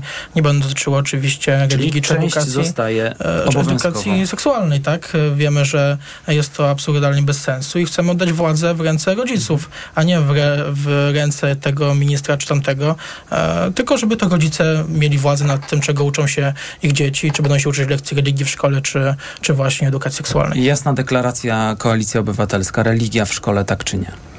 Na pierwsze sto dni Koalicja Obywatelska proponuje umieszczenie obowiązkowo religii na pierwszej lub ostatniej godzinie lekcyjnej oraz usunięcie oceny z religii ze świadectwa. Moje osobiste jest zdanie takie, że religia w ogóle nie powinna odbywać się w szkole, to jednak wymaga wypowiedzenia konkordatu, czyli umowy międzynarodowej, więc jest to dłuższy proces. Jeżeli chodzi o edukację seksualną, absolutnie tak.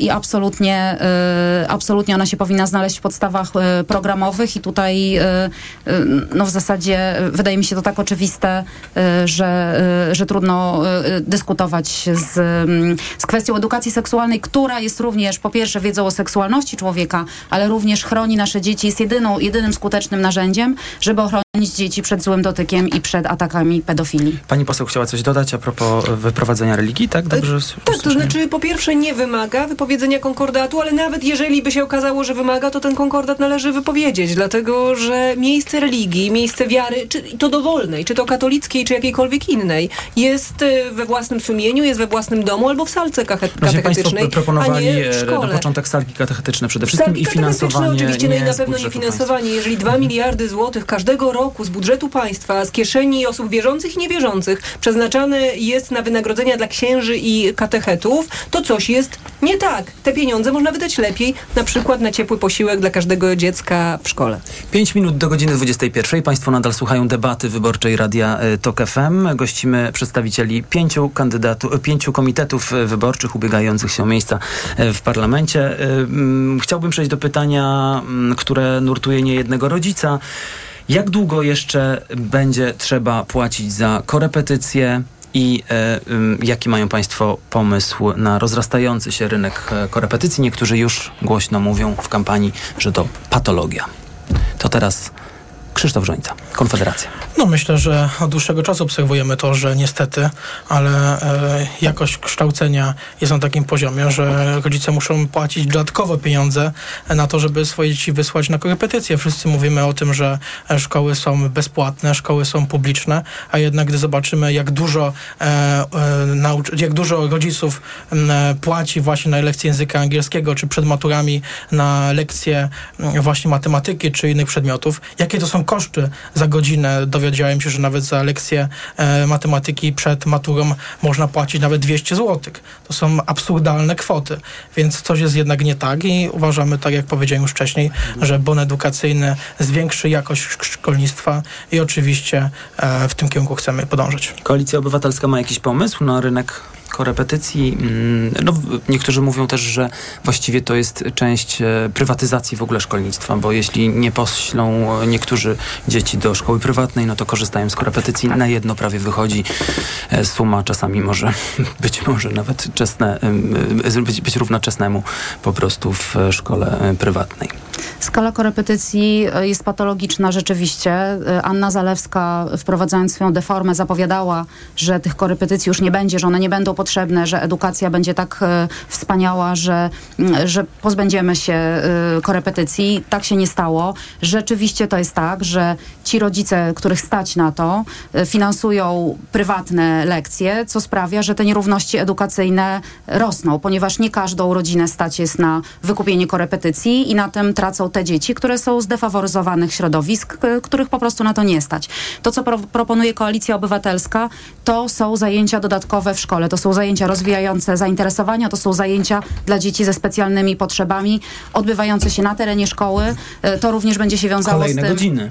To również będzie się wiązało z tym, że nie będzie na przykład prac domowych, bo jeżeli będą zajęcia dodatkowe rozwijające zainteresowania, jeżeli y, mówimy o kolejnych godzinach, to te godziny i tak się odbywają, bo część dzieci korzysta z zajęć dodatkowych różnych, rozwijających zainteresowania i to jest akurat y, dobre rozwiązanie, tyle tylko, że to jest rozwiązanie dla dzieci z dużych miast, a nie Znajdą jest to rozwiązanie dla... którzy poprowadzą te zajęcia dodatkowe? Jeżeli y, zwiększymy wynagrodzenia w oświacie, to znajdą się i nauczycielki, i nauczyciele do tego. Jeżeli y, zlikwidujemy rynek korepetycji, to będą nauczyciele do tego, żeby prowadzić zajęcia dodatkowe.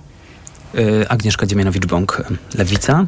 Rozbuchany rynek korepetycji to jest objaw choroby, a nie sama choroba. Tą chorobą jest zapaść publicznej edukacji, kryzys kadrowy nauczycieli i fakt, że po prostu brakuje ich w publicznej szkole. Jeżeli... A tak chce Lewica. Podniesiemy wynagrodzenia nauczycieli, podniesiemy prestiż zawodu nauczyciela, przyciągniemy do tego zawodu młodych, dobrych, wykwalifikowanych pedagogów, to oni będą uczyli w taki sposób, żeby tych korepetycji tak wiele nie było potrzebnych. A jeżeli jakiś uczeń czy uczennica będzie potrzebował zajęć wyrównawczych, zajęć dodatkowych, to także można w szkole je zapewnić. Ale jest jeszcze jeden plus z tego, że zażegnamy kryzys kadrowy w oświacie i przyciągniemy większą liczbę nauczycieli do e, szkół. Wtedy będzie możliwość zmiany w, planu, w planach lekcji, od zmniejszenie liczebności klas i zwiększenie takiej, in, takiego indywidualnego podejścia nauczyciela czy nauczycielki do ucznia i uczennicy. To także zwiększenie faktycznej liczby, a nie tylko na papierze, liczby etatów dla psychologów, dla pedagogów, dla specjalistów, którzy mogą wspierać ten proces dydaktyczny, wychowawczy, nabywania wiedzy przez uczniów i uczennice.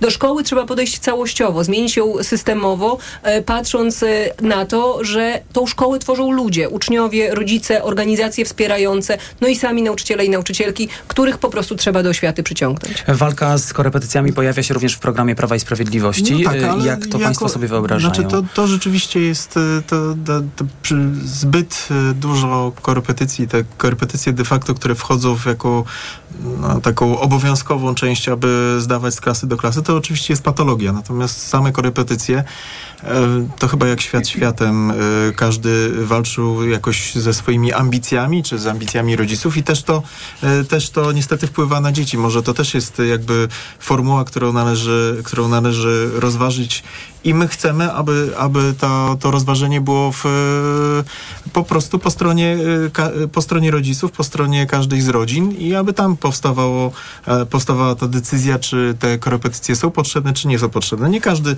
musi być najlepszy i z chemii, i z biologii, i z fizyki, i z matematyki. Może, może wystarczy tylko być najlepszym z tych wiodących i najbardziej lubianych przedmiotów przez dziecko. Natomiast, natomiast tak jak pani poseł tutaj powiedziała, to jest rzeczywiście trudna sztuka, aby zrealizować wszystkie te zadania w jeden rok. Nawet nam... Część z nich udało się w dużej mierze zrealizować w osiem lat, ale naprawdę przejdziemy do realizacji i godna płaca dla nauczycieli jest to wyzwanie na najbliższe cztery lata dla Prawa i Sprawiedliwości. Trzecia droga. Rynek korepetycji. Czy to coś, co teraz rzeczywiście jest patologią i trzeba to zwalczyć?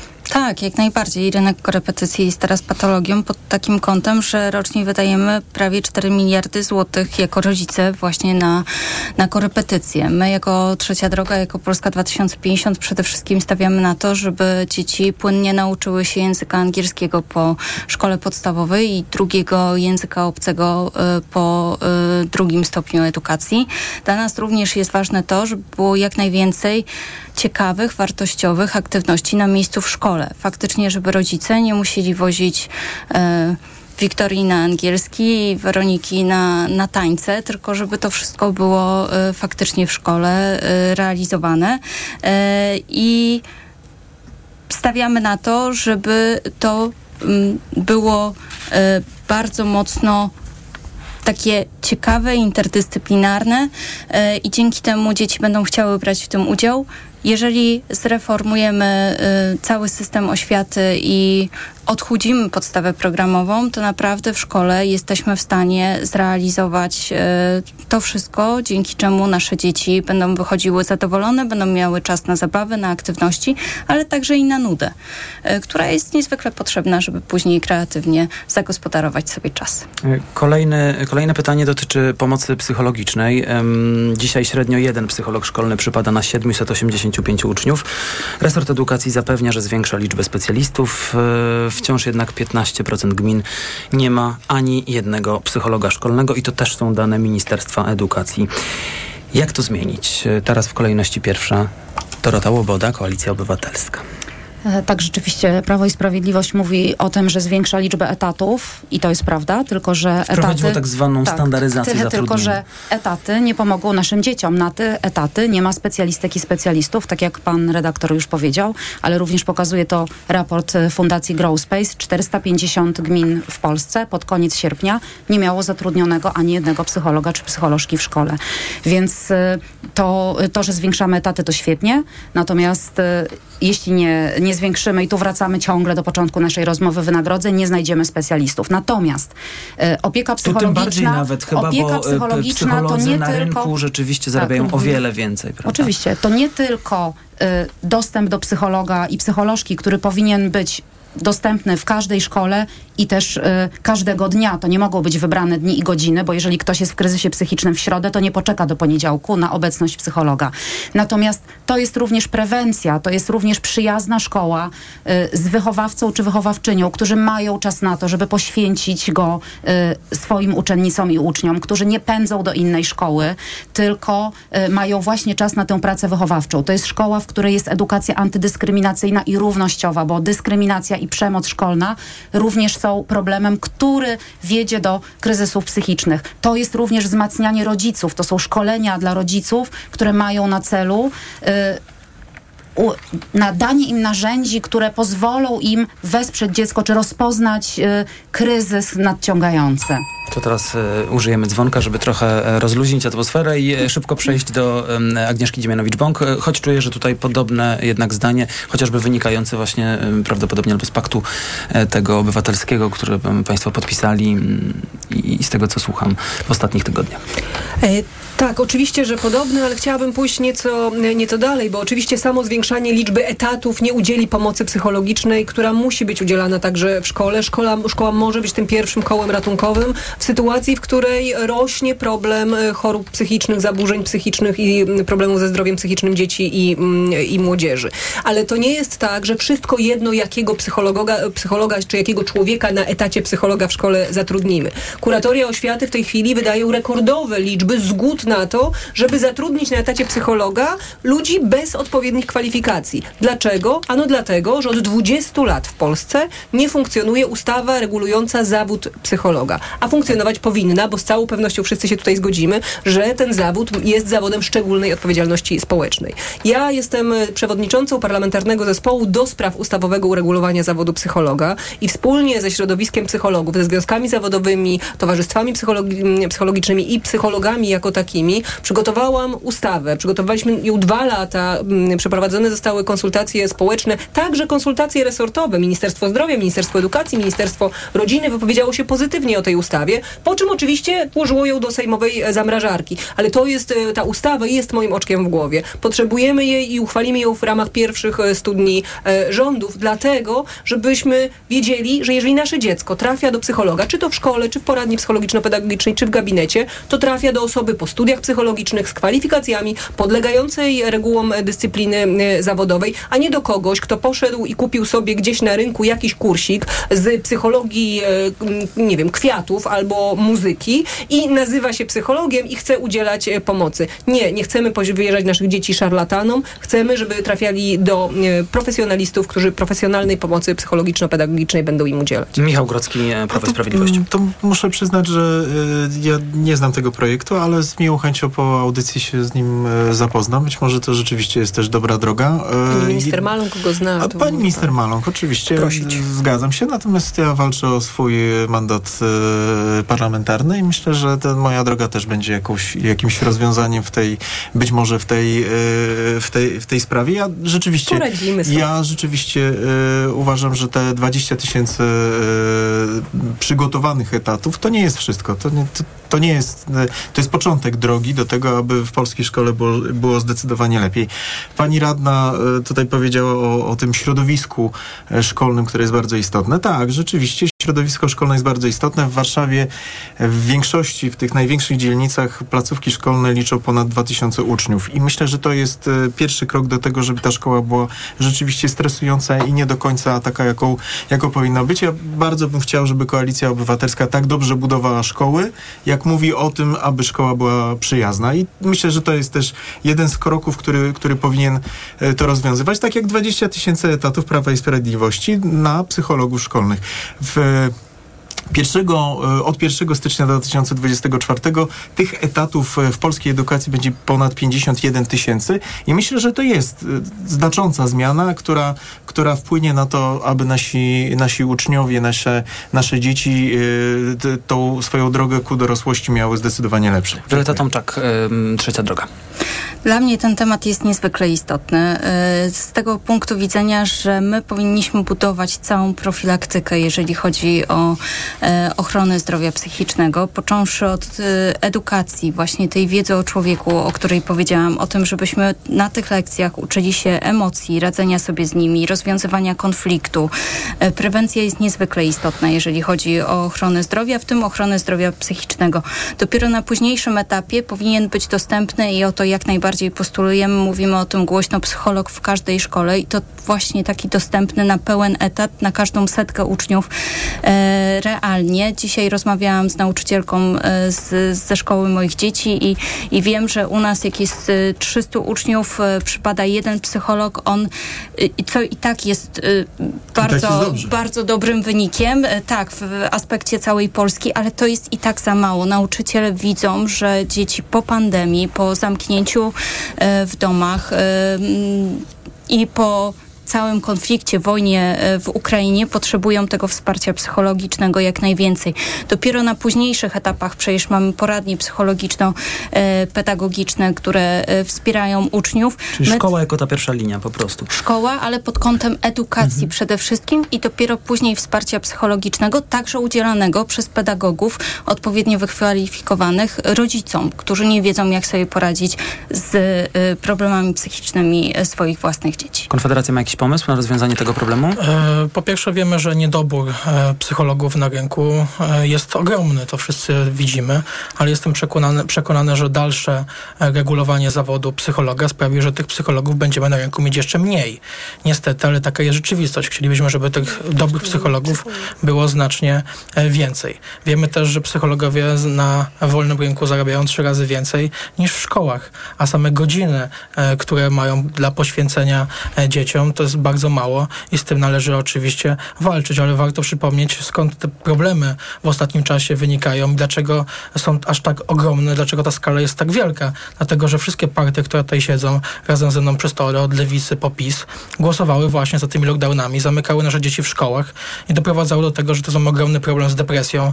Właśnie wśród dzieci mamy problemy właśnie z odnalezieniem się w społeczeństwie i właśnie za te problemy psychiczne, o których tego rozmawiamy wśród dzieci, odpowiadają wszystkie partie od PiSu P S L u, Szymona Hołowni, Lewicę i oczywiście PiS. No to teraz My oczywiście będą mogli Państwo się posła, odnieść. Więc może niekoniecznie cała partia. Ale teraz wszyscy, którzy są w, głosowali za tymi wszystkimi pomysłami. Gdyby nie lockdowny, znaleźli, dzieci znalazłyby się na cmentarzu, co też nie jest. To jest oczywiście kłamstwo. Wiemy, że dzieci, śmiertelność u dzieci była na bardzo niskim poziomie, a są państwa jak Szwecja, które nie zamykały e, szkół w takim poziomie, jak właśnie działo się to w Polsce. Ale dzieci uchroniły dzieci, uchroniły dzieci między innymi przed tym problemami psychicznymi, które aktualnie znaczy, mają. Kryzys psychiczny ma zawsze bardzo wiele przyczyn i oczywiście pandemia i izolacja pogłębiła ten kryzys. Tak. To nie jest jedyna przyczyna. Natomiast Ale bardzo nie chciałabym... Rozumiem, że ma pan na to jakieś badania potwierdzające pana tezę. Ja takich nie znam, ale rzeczywiście widzimy, że izolacja spotęgowała kryzys psychiczny. Natomiast pamiętajmy, że taka była konieczność i, i trudno jest dyskutować z autorytetami medycznymi. Rozumiem, że Konfederacja jest Też przeciwko lockdownom, ale nie chciałabym w ogóle prze... o tym rozmawiać, bo trudno jest dyskutować na, na argumenty takie, z... w takie rejony, dlatego wróćmy do edukacji. E, kuratoria oświaty to moje następne pytanie. Jak powin... Jaka powinna być ich rola i jakie zmiany proponują państwo dla organu nadzorującego szkoły, jak on powinien wyglądać? E, I tutaj już patrzę... E, Teraz Agnieszka Dziemianowicz-Bąk, ja pamiętam. Tak, tak, bo ja zaczynam jako ostatnia. Okej. Okay. Kuratoria oświaty przez ostatnie lata pod rządami Prawa i Sprawiedliwości zamieniły się w jakieś podporne narzędzia ideologizacji, indoktrynacji polskich szkół. Z nadzoru pedagogicznego stały się po prostu instytucjami, jakby de- departamentami ministra Czarnka. I co z tym zrobić? Przykładem jest pani kurator Nowak, ale to nie znaczy, że należy te kuratoria zupełnie likwidować i wylewać dziecko z kąpielą. To jakie należy je odpolitycznić i odpartyjnić. Kuratorzy oświaty nie mogą być politykami, namiestnikami ministra, mają być urzędnikami, którzy sprawują ważną, odpowiedzialną rolę nadzoru pedagogicznego. Na przykład bardzo konie- ważne jest to, żeby utrzymać kompetencje y, kuratorów do decydowania, wyda- wydawania zgody, czy daną szkołę można zlikwidować, czy można daną szkołę przekazać stowarzyszeniu albo organizacji, y, czy też y, nie, bo nie było dobrą praktyką za rządów jeszcze poprzednich P- PO i P S L, że samorządy mogły dobrowolnie wolnie sobie dowolnie decydować o tym, czy szkołę prywatyzować, czy szkoły nie prywatyzować. I my o tym mówimy otwarcie. Mamy nadzieję, że nasi przyjaciele z, po, z Koalicji Obywatelskiej doszli też do takiego wniosku i że nikomu nie przyjdzie do głowy, żeby kuratoria likwidować zupełnie. Ale z całą pewnością kuratoria nie mogą mieć twarzy pani kurator Nowak. Kuratoria nie są od tego, żeby wprowadzać indoktrynację do polskich szkół. Panu się podobają te twarze, panie radny? Ale pa, państwo mówicie o rzeczywiście urzędniku, który jest wyrazisty i, i dosyć ostro dosyć ostro artykułuje swoje, swoje wypowiedzi czy swoje poglądy, tak, zgadza się. Natomiast no, to, to nie jest pierwszy urzędnik, który ostro artykułuje swoje poglądy i każdy z urzędników także ma prawo do tego, aby, aby wypowiadać się w swoim imieniu, W, w tej pracy, którą osiągnął dzięki z, y, umiejętnościom i zdolnościom zawodowym. Myślę, że to nie jest, że taki lincz y, y, okołopubliczny nie jest y, dobrym rozwiązaniem. Zachować, Natomiast decyzje, decyzje czy ten, ta, czy, ten kurator, czy ten kurator jest, czy nie, decyduje o tym minister edukacji narodowej i to myślę, że to jest jedna, jeden z takich silniejszych rzeczywiście argumentów w ręku ministra. Natomiast myślę, że każdy z ministrów chciałby taki argument mieć, jeśli wchodzi na, wchodzi na to stanowisko. Więc myślę, że e, kształt kuratoriów rzeczywiście to jest, można mówić o pewnej e, ewolucji, natomiast rewolucji zdecydowanie e, nie oczekujemy. Wielu z pracowników kuratoriów to także członkowie związków zawodowych albo osób, które mają duże doświadczenie w, w, w takiej realnej, w realnym funkcjonowaniu szkół i myślę, że z tego, i z tego, i z tego trzeba korzystać, z tego chcemy korzystać i z tego i myślę, że to jest dobre, dobre rozwiązanie. Rewolucja na tym polu myślę, że jest złym rozwiązaniem. Ewolucja, rozmowa, dialog, myślę, że to jest dobre rozwiązanie. Wioleta Tomczak, jak kuratoria powinny wyglądać?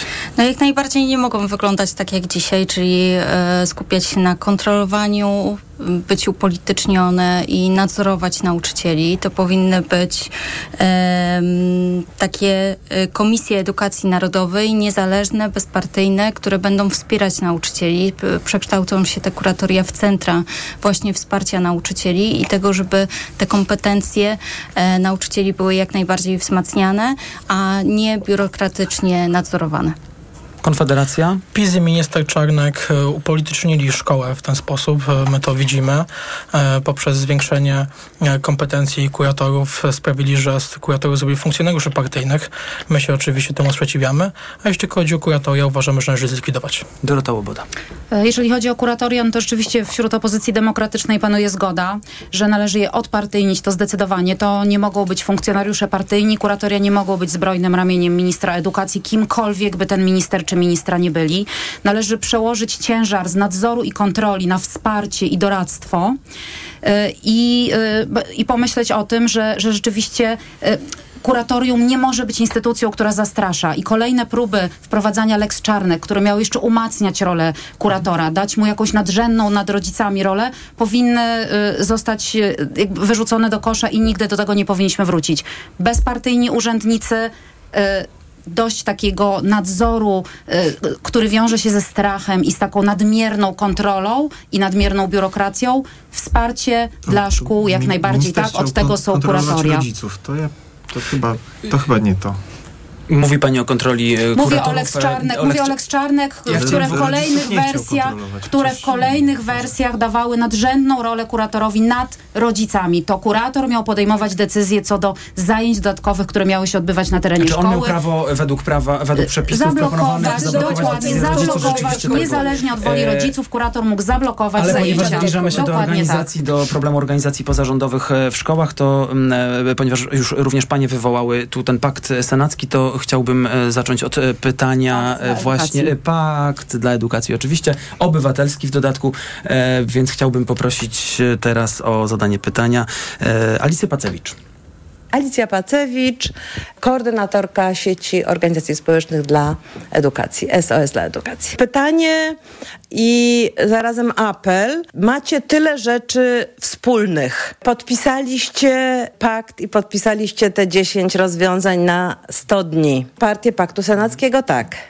Rządzący nie. Więc do tych, co podpisali, to pytanie, dlaczego o tym nie, nie mówicie tak wyraźnie i y, odwołujecie się do takich m, rzeczy jak typu, nie wiem, likwidacja tornistrów w szkole, na, do pewnej narracji, która już trochę, y, że tak powiem, jest y, przestarzała. Myślcie o szkole w sposób i o edukacji w sposób systemowy. A do rządzących pytanie, y, obecnie rządzących, y, no co zrobicie, jeśli będziecie dalej rządzić, bo część z tych postulatów moim zdaniem już się też nawet trochę sączy do, nawet do, do partii rządzącej, ale jak zrobić, żeby polska szkoła, która stoi na skraju przepaści, nie zrobiła kolejnego kroku naprzód.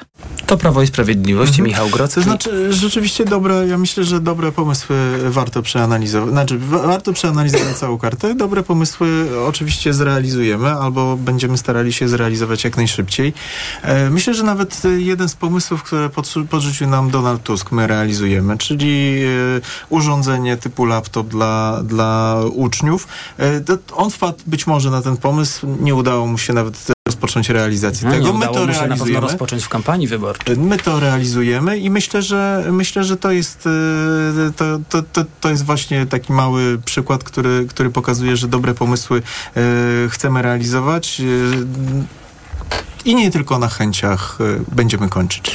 To y, może najpierw do właśnie przedstawicielek partii, które podpisały ten pakt. Rzeczywiście być może w, akurat w tej dyskusji te rzeczy z Paktu dla Edukacji y, nieco wybrzmiały, ale pytanie od y, Alicji Pacewicz, dlaczego nie tak mocno i każdy trochę coś tam sobie mówi, swoje ma postulaty, a nie ma tej jedności, no poza mm, oczywiście ogólnym stwierdzeniem, że potrzeba podwyżek, każda partia, mam wrażenie, się teraz różni nawet procentami.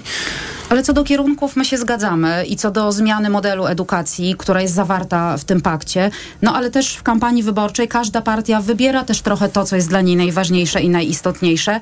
Nie wyklucza się to absolutnie z zapisami, które znajdują się w pakcie, który faktycznie został został podpisany. Rozumiem, że idea jest taka, że po ewentualnym przejęciu przez... rządu przez opozycję będziecie współpracować. Oczywiście, że tak. W, tej, Wszyscy, w tym duchu. Wszystkie y, partie opozycyjne są za szkołą współpracy, a nie rywalizacji, za szkołą dwudziestego pierwszego wieku, za odpartyjnieniem, za zmianą w podstawach programowych, za zmianą wynagrodzeń nauczycieli. I o tym wszystkim my y, tutaj mówimy. I za współpracą z organizacjami pozarządowymi, z którymi już przy tworzeniu tego paktu też współpracowaliśmy y, zgodnie. No to ponieważ właśnie ostatnie y, lata to próba y, no nieco stłamszenia, y, oględnie mówiąc, organizacji pozarządowych w szkołach, bo to Lex Czarnek jeden zero dwa zero, teraz właściwie trzy zero, który prawie jest, już uchwalony, został zawetowany przez Senat, ale już w programie czytam tutaj Prawa i Sprawiedliwości, że właściwie dokończymy akcję Chrońmy Dzieci, Wspierajmy Rodziców, co oznacza, że po prostu nadal to jest ten projekt, który obywatelski, który mówi głównie o tym, żeby organizacje mające Witek, seksualizujący tak? dzieci nie był, żeby te organizacje nie wchodziły do szkół. Więc pytanie, zacznę teraz, pozwolę sobie zacząć od Konfederacji, Krzysztof Żońca, czy te organizacje pozarządowe powinny w ogóle w szkołach być i w jakim zakresie? Oczywiście, że organizacje pozarządowe powinny być w szkołach. Aktualnie mamy taką sytuację, że organizacje pozarządowe często wspierają właśnie źle opłaconych nauczycieli w procesie edukacji. Mają bardzo ciekawą ofertę zaproponowania dla naszych dzieci i nie uważam, żeby powinny ze szkoły, ze szkół wylecieć. Wręcz przeciwnie, powinny wspomagać. Skoro na ten moment system edukacji nie jest w stanie tego robić, to właśnie organizacje pozarządowe w tym pomagają, a od tego, jakie organizacje rządowe będą, pozarządowe będą wchodziły do szkół, powinny decydować rodzice. To nieco przyspieszamy i trochę teraz pozwolę sobie w tę stronę. Trzecia droga, czy organizacje pozarządowe w szkołach, tak czy nie? Jak najbardziej tak i muszę się odnieść. Nasza przyszłość nie jest ani lewicowa, ani prawicowa, jest nasza wspólna, dlatego podpisaliśmy się właśnie pod tym paktem dla edukacji. Jak najbardziej usiądziemy do wspólnego stołu i razem wypracujemy po piętnastego października najlepsze rozwiązanie dla edukacji. Rozumiem, że Agnieszka Dziemianowicz-Bąk to samo, więc w sensie ma taką samą, już wcześniej pani mówiła o tej deklaracji paktu dla edukacji, paktu, że będzie tak, realizowane organizacje na... pozarządowe. Ale nie jak... z trzecią drogą. Jak, jak w takim razie organizacje pozarządowe powinny współpracować ze szkołami? Ja powtórzę to, co mówiłam za pierwszym, za drugim i za trzecim razem, kiedy Czarnek próbował przepchnąć swoją ustawę. Organizacje pozarządowe oczywiście muszą mieć wejście do szkoły, ale bezpieczeństwo dzieci jest niezwykle ważne i dlatego trzykrotnie składałam poprawkę do tych ustaw, przepisy, które nakładałyby na każdy, każde stowarzyszenie, każdą organizację pozarządową, każdy kościół i każdy związek wyznaniowy obowiązek informowania rodziców przed wejściem do szkoły z, z zajęciami dodatkowymi, czy w szeregach danej organizacji, kościoła, związka wyznaniowego czy stowarzyszenia znajdują się osoby skazane prawomocnym wyrokiem za przestępstwa pedofilskie e, albo przeciwko e, seksualności. Za każdym razem to samo Prawo i Sprawiedliwość, które ma pełne usta e, sprzeciwu wobec seksualizacji i bezpieczeństwa uczniów, nie przyjmowało tych e, przepisów. To są przepisy, które, szanowni państwo, wrócą, e, kiedy opozycja i lewica przejmie władzę, bo chcemy oczywiście dobrych i bezpiecznych organizacji pozarządowych w szkołach, ale nie chcemy przemocy seksualnej, e, krzywdzenia dzieci. Bezpieczeństwo dzieci w szkołach jest absolutnym priorytetem. Michał Grodzki, co oznacza chronimy dzieci, e, czy dalej to rzeczywiście, rzeczywiście będzie dajmy, dajmy w ten sposób informacje rodzicom, jakie organizacje wchodzą do szkoły i dajmy im prawo do decydowania, czy rzeczywiście te organizacje są e, właściwe dla tych rodziców, dla opiekunów prawnych e, dzieci i czy chcą... E, czy A teraz chcą, nie mogą były... rodzice podjąć takiej decyzji? Oczywiście mogą, natomiast rady rodziców są troszeczkę słabsze w, tym, w, tym, w tej sytuacji, w, te, w tym momencie i rzeczywiście trzeba naprawdę mocno wojujących rad rodziców, żeby rzeczywiście miały wpływ na to. Myślę, że yy, tak dla pani, dla pani poseł, żeby, żeby realizować właśnie takie cele wychowawcze, trzeba mieć nie tylko, trzeba mieć po prostu yy, yy, czysty rejestr karny. To znaczy każdy wychowawca, ja byłem wychowawcą harcerskim, musi składać rzeczywiście no, oświadczenie ja o tym, że jestem organizacji. To znaczy, że rodzice zasługują na wiedzę, czy dana organizacja, ja mówię, czy dana, czy musi, dana, ale proszę, ale to jest, ja, ja rozumiem, o czym, ja wiem, ale ja, nieco innego. Ja jednak, ja bym jednak no, wolała i lewica by wolała, lewica by wolała, lewica by wolała, żeby do szkoły nie miały wstępu organizacje, które zajmują się przenoszeniem pedofila, czy to z parafii do parafii, czy z um, instytucji do instytucji. tej chwili jest inaczej. W tej chwili wejście, no a nie, no to musielibyście, w tym celu musielibyście wycofać religię ze szkół, dlatego że Kościół katolicki nie rozwiązał problemu z pedofilią w kościele, a nadal ma wejście do szkół. I szanowni a państwo, zastanówmy się wszyscy, czy na pewno chcemy, żeby do czynienia z naszymi dziećmi mieli ludzie z instytucji, z instytucji, z instytucji, w szeregach której, w ramach tej instytucji zasiadają. A, a nie słyszał pan nigdy a, o tym, że ktoś został skazany? To utnijmy teraz te... Nie dojdą państwo zapewne do porozumienia na koniec, ponieważ jest dwudziesta pierwsza. Szanowni państwo, pani poseł i panie radny, ja nie mówię, na pewno proponuję na sam koniec, ponieważ zostały nam cztery minuty około. Chciałbym, żeby... O, zapomniałem o dzwonku, właśnie, przecież to po to tutaj stoi. Żebyśmy na koniec podsumow... tytułem trochę podsumowania. Kilka pytań jeszcze na pewno by się znalazło. Kilka problemów, które warto poruszyć, ale na koniec krótko, właśnie tytułem podsumowania. Moja szkoła marzeń to, teraz może niech zacznie Wioleta Tomczak, kandydatka Trzeciej Drogi. Jak najbardziej jeszcze dodam, że w mojej szkole marzeń będą znajdowały się organizacje pozarządowe, bo widzimy, jak bardzo one są kompetentne, jak, jaką one mają moc sprawczą do tego, żeby kreatywnie e, nasze dzieci nauczyć e, właśnie tych kompetencji przyszłości. Tak? W mojej szkole marzeń dzieci będą e, przychodziły na godzinę dziewiątą, bo to naukowo zostało zdefiniowane, że wtedy najlepiej zaczynają się uczyć. Oczywiście mogą rozpocząć y, opiekę w szkole, być w szkole wcześniej, bo tego rodzice często y, oczekują. Y, oczekują, dokładnie, ale same lekcje rozpoczną się o godzinie dziewiątej. W mojej szkole marzeń dzieci będą miały y, ciepły posiłek. Y, w mojej szkole marzeń dzieci nauczą się płynnego angielskiego po podstawówce. I w mojej szkole marzeń dzieci będą czuły się bezpiecznie, będą chciały do niej chodzić, a nauczyciele będą czuli się dowartościowani, godnie wynagradzani, również ci nauczyciele, którzy faktycznie e, dbają o nasze dzieci już w tej edukacji e, przedszkolnej, e, bo to tam te pierwsze kompetencje, ta pierwsza iskierka talentu może zostać wyłapana e, i dzięki temu dzieci po prostu z mniejszą bojaźliwością wejdą e, w, w szkołę podstawową. Szkoła marzeń Krzysztofa Żońcy z Konfederacji. O mojej szkole marzeń przede wszystkim nie będą decydowali politycy, tylko chciałbym, żeby o szkole marzeń decydowali uczniowie, rodzice i nauczyciele. I żeby jeden czy drugi minister z PiSu, czy z Lewicy, czy z Platformy, czy z P S L-u dał nam wszystkim święty spokój i żeby to nauczyciele, rodzice i uczniowie decydowali o tym, jak wygląda system edukacji. Za pomocą bonu szkolnego. Za pomocą oczywiście bonu edukacyjnego. Mhm. Yy, Dorota Łoboda, Koalicja Obywatelska. Dla pani, mm, pani szkoła marzeń. Szkoła moich marzeń to szkoła, w której każda uczennica i każdy uczeń jest akceptowany i czuje się bezpiecznie. To szkoła, która daje każdemu, niezależnie od pochodzenia, wyglądu, zasobności portfela, wyznania, niepełnosprawności, neuroróżnorodności, płci, tożsamości płciowej, orientacji seksualnej, równe szanse rozwoju. I to szkoła, w której pracują godnie wynagradzani, doceniani nauczyciele i nauczycielki. Agnieszka Dziemianowicz-Bąk. Moja szkoła marzeń to jest szkoła, która będzie takim drugim domem dla każdego dziecka, która uczy tego, co ważne dla przyszłości młodych ludzi, która opiekuje się zarówno ciałem, i tutaj mówię o ciepłym posiłku, jak i duszą i zdrowiu psychicznym, tutaj mówię o dostępnym psychologu w każdej e, szkole i która wychowuje, która przygotowuje do dorosłego życia. I przede wszystkim to szkoła, która jest taką dobrą, bezpieczną szkołą nie tylko w dużym mieście, ale także na terenach wiejskich, także w małej miejscowości, która nie jest wygranym albo przegranym losem na loterii, która jest dostępna dla każdego ucznia, niezależnie od tego, czy urodził się w zamożnej rodzinie, czy jest wychowywany przez samodzielnego rodzica, czy mieszka w dużej miejscowości, czy w mniejszej.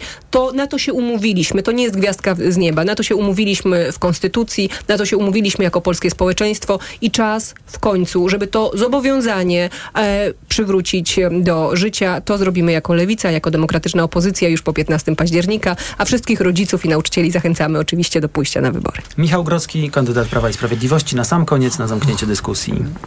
Tak właśnie zrealizujemy y, te wszystkie zamierzenia w pierwszym, drugim lub trzecim kroku, w drugiej, w, na najbliższej lub jeszcze następnej kadencji, podczas, gdy Prawo i Sprawiedliwość y, będzie y, jakby wykonywało y, dla edukacji cały ten pakiet dobrych życzeń, które Państwo tutaj powiedzieli. Czyli zrealizują, będą Państwo realizować razem z nami ten program, głosując za. To będą, jeśli będą przyjdzie, rządowi jeśli, nowemu nie przeszkadzać jeśli po prostu. Jeśli przyjdzie taka, taka okoliczność, to na pewno dobre pomysły będziemy wspierali, złych nie będziemy realizowali. Debatę uznaję w takim razie za zamkniętą, ponieważ minęła dwudziesta pierwsza trzydzieści. Bardzo Zróbmy byliśmy zdyscyplinowani czasowo. Bardzo, to prawda, nie musiałem używać za dużo dzwonka.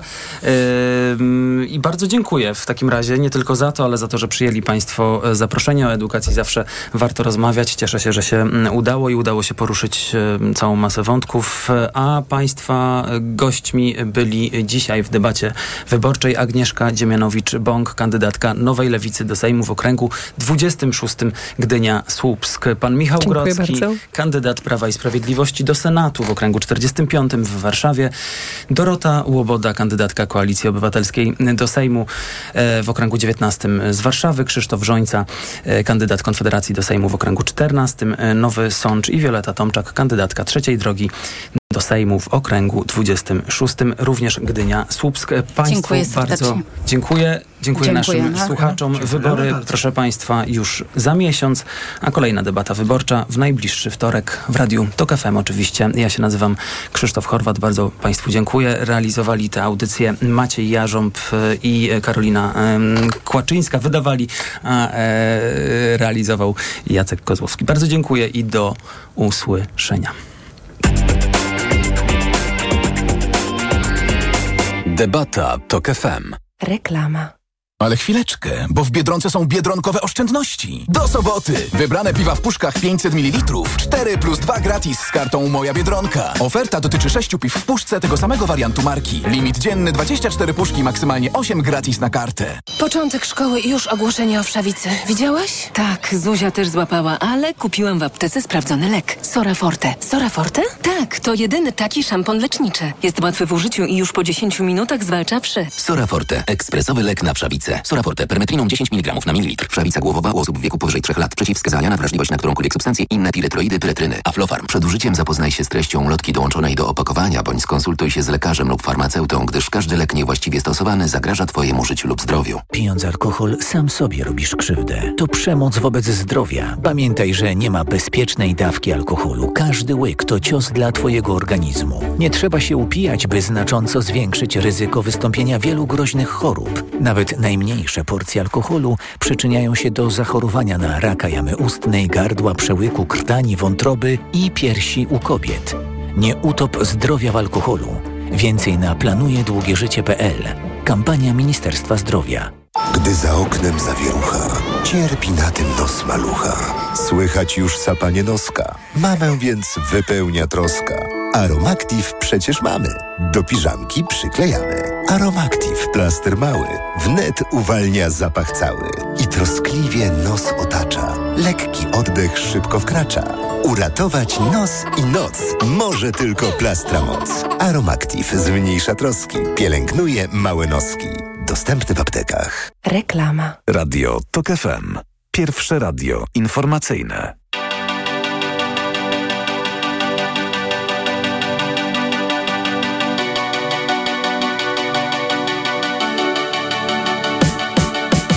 Przerywa sen, apokalipsa, w transie biega chaotyczny tłum. Uciekać każą nam, chyba przespaliśmy ewakuację, nic nie działa, wokół płonie świat.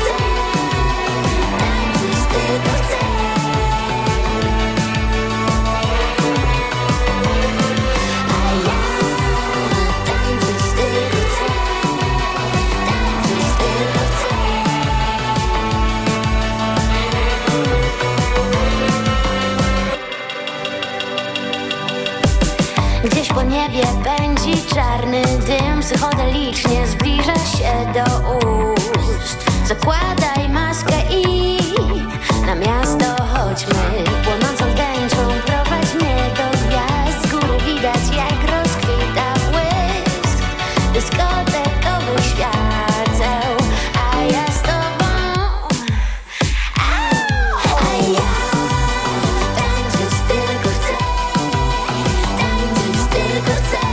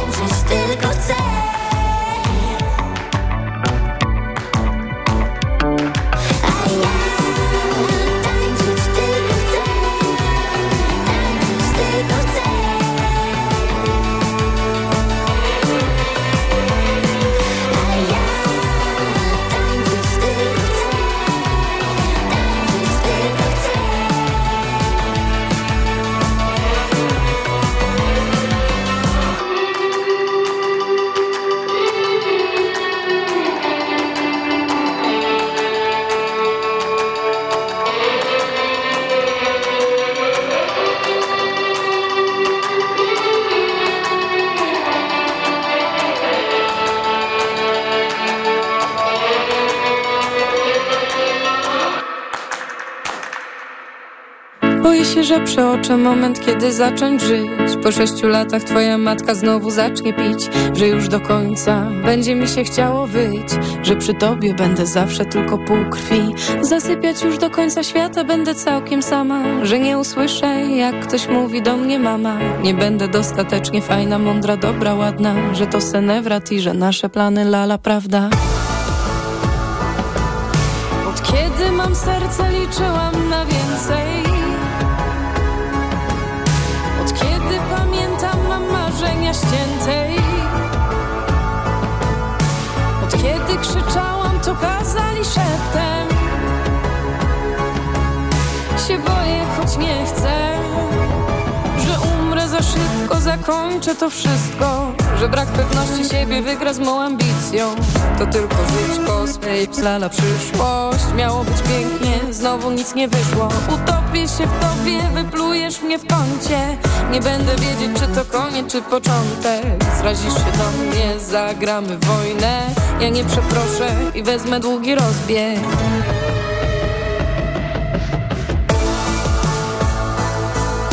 Od kiedy mam serce, liczyłam na więcej. Od kiedy pamiętam, mam marzenia ściętej. Od kiedy krzyczałam, to kazali szeptem. Nie boję, choć nie chcę.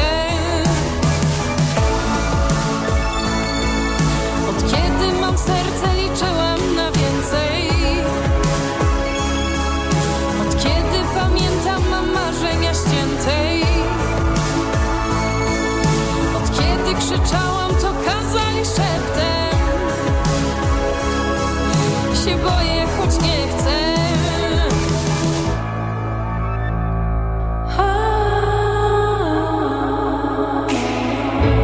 Że przeoczę moment, kiedy zacząć żyć. Boję się, że przeoczę moment,